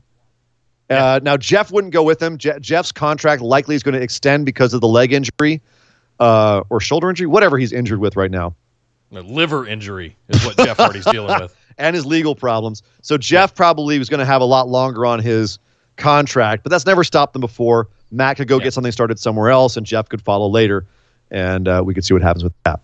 Yeah. So, uh, one last thing here, Nick. As of yesterday, it has been 20 years exactly since your favorite segment of all time, the one where Triple H drugged Stephanie McMahon and got married with her in Vegas, uh, which was revealed during the Test and Stephanie wedding on Monday Night Raw. Yes. I still hate that segment, and you love it so much, and I think you only love it because I hate it so much. I don't only love it because you hate it so much, but just the way it was presented. You know, they're doing a wedding, first of all, which is just ridiculous. They're actually a full blown wedding How ceremony. dare you? The Macho Man Elizabeth wedding was beautiful. It was a beautiful thing. it was absolutely beautiful. Beautiful. The the one for Stephanie and Tess was absolutely beautiful as It well was until one of my my favorites, DX, came out and go, um, one moment, if you please, Uh, and, sto- and showed what I think is one of the more fun video packages of the Attitude Era, and it led to uh, something that was a lot of fun, Something that could was that never be done these days. You could never do that these days. You think the the- Lashley stuff is bad. Yeah. Holy shit. S- uh, Triple H going, like at the drive through marriage parlor in Vegas, Stephanie's passed out. He's roofied her. She's passed out in the front seat, and he's making her voice like he's, oh, yes, Yes, sir, I, I do. So yeah, Andy bad. Jessup says spoilers, guys. Sorry, Andy. Spoiler alert. Sorry, spoilers. Sorry, sorry. You're right. That that that. In case 20 you were ever wondering how Stephanie McMahon and Triple H ended 20 up husband and wife 20, 20 years year ago. 20 year moratorium on spoilers. You're right. Sorry, we didn't mean to spoil something for 20 years ago. By the way, uh, Nobody post that shit in the group. Actually, somebody already posted it. So By the it's way, already she she's a he in the crying game. Bruce Willis is actually dead, and uh, uh, Rosebud is a sled. That's all of our spoilers, and that is the news. Thank you, sir, Ian Dangerous. And thank you guys for joining us on today's show. We did go a little long here. We are doing our patron mailbag episode, number nine, immediately after this. So stick around, refresh the page. You'll see a new live stream pop Yes. up very soon. But to do that, make sure that you're subscribed to our YouTube channel here with the little notification bell checked because you'll just get notified and get a notification whenever, and you can just click it and you'll come right back into it. Done. So yeah, make sure you subscribe. YouTube.com slash busted wide open if you're listening on the podcast feed. Make sure you follow us. We are on the race to a thousand, very quickly hitting that halfway mark. And if we can get that done in the next month, we got a big surprise for you. So absolutely but make sure, tell your friends, tell your family, subscribe to the Busted Wide Open channel here on youtube.com slash busted wide open. You can also find us on Twitter and Instagram at BWO Podcast. Join us on Facebook. Ju- Just search for Busted Wide Open. Like our page. Join the Busted Wide Open discussion group. Find the link at the top there for our Discord community where we have live chats for all of the pay per views as well as our weekly shows every single week.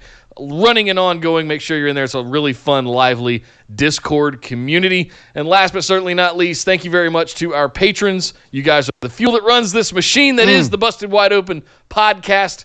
And all of our YouTubes and videos and everything that we do is because of you guys. Thank you very much Seriously. for all of that. And stick around because they get a specific perk that you guys could get by going to patreon.com slash BWO. Sign up for just that $5 tier or higher if you like. But you can have the ability to ask listener questions for our patron mailbag episode that we do after our normal Saturday show right here on YouTube, live streamed as well. Amen. And you know what, Nick? I, I got to say this. It is the time of year where there's a lot of holidays kind of scattered around, whether it's, you know, Yes. what is it, Christmas, Hanukkah, Kwanzaa, and Thanksgiving and everything else. There's a lot of a lot of family get-togethers around this time of year, and I can think of nothing better than why you get the family all in one room than getting all their cell phones in one place and going on their cell phones and going to YouTube and making them all subscribe to the Busted Wide Open YouTube page. Have Channel, them subscribe. Subscribe, Grandpa. Subscribe, Grandma. Little little niece Kelly with her first iPhone. Subscribe her ass. She won't know any different. It'll just be there. Maybe, it- maybe, maybe don't do that. May, no, no. Why not? Maybe not. Uh, under, you know, because YouTube's doing this whole thing with like kids, and you have to identify every video that is not We're made for kids. We're and- for the kids, kind of. Get your kids in. Get get little niece Kelly into wrestling. You know she'll love it. They're they've got the women's evolution going on. My point is, you got everyone around one place. Get them all subscribed. Get our numbers up because the the more numbers we have, the more cool things we can do. That's a real thing. Uh, so the the bigger we get, the faster we get bigger, the sooner we can do all these cool things that we have planned, that we've got lined up, ready to go. Uh, Speaking of speaking of cool new things, Nick. Before we get out of here, one last quick thing. Are are we live on Pro Wrestling Tees right now? Did, did I interpret that correctly? spoilers. Oh, sorry, sorry. I was excited. I was so excited Not about yet. that. Okay. Not yet. Right. You ruined Christmas. Jesus Ah! Christ. We're done. Uh, the the big news is we got approved to have a store of BWO merch on ProWrestlingTees.com. I was too excited. And Ian just couldn't keep it in his pants. Can't keep it in my pants. I've been watching too much WWE. They've rubbed off on me. Wait, phrasing. Uh, Uh, yes, we will have that up sometime soon. Trademark. I, I don't know when it's going to be. Uh, we're going to have a bunch of new designs. We're going to have a bunch of new stuff up there. But there, we will be announcing that, screaming it from the rooftops. I promise you. So you guys can go, go all go buy merch for Christmas. it's okay. Everyone's, Uh, everyone fast through, uh, fast forwards through this segment anyway, Nick. Don't worry. that's right. Nobody's listening to this part anyway, right? Uh, we're way over two hours in at All right, this let's point. We got to go do some listener questions. Let's get out of here. Thank you, Sir Ian Dangerous, for all the news today. Yes, sir. Thank you guys for joining us in the live chat. Live chat. One more shout out to uh, Tom and Ross and other guys over at Cultaholic, Stephen Larson and Hilton over at Going In Raw. And uh, thank you guys all for listening to the Busted Wide Open podcast. My name is Nick Howell. You can find me on Twitter at Data Center Dude. I am Sir Ian Dangerous. You can find me on Twitter at Sir Ian Dangerous. But by God! This show is part of the Orbital Jigsaw Network. For more episodes, subscribe to us on iTunes, Google Play, or Stitcher Radio. For details and show notes from each episode, check us out, orbitaljigsaw.com.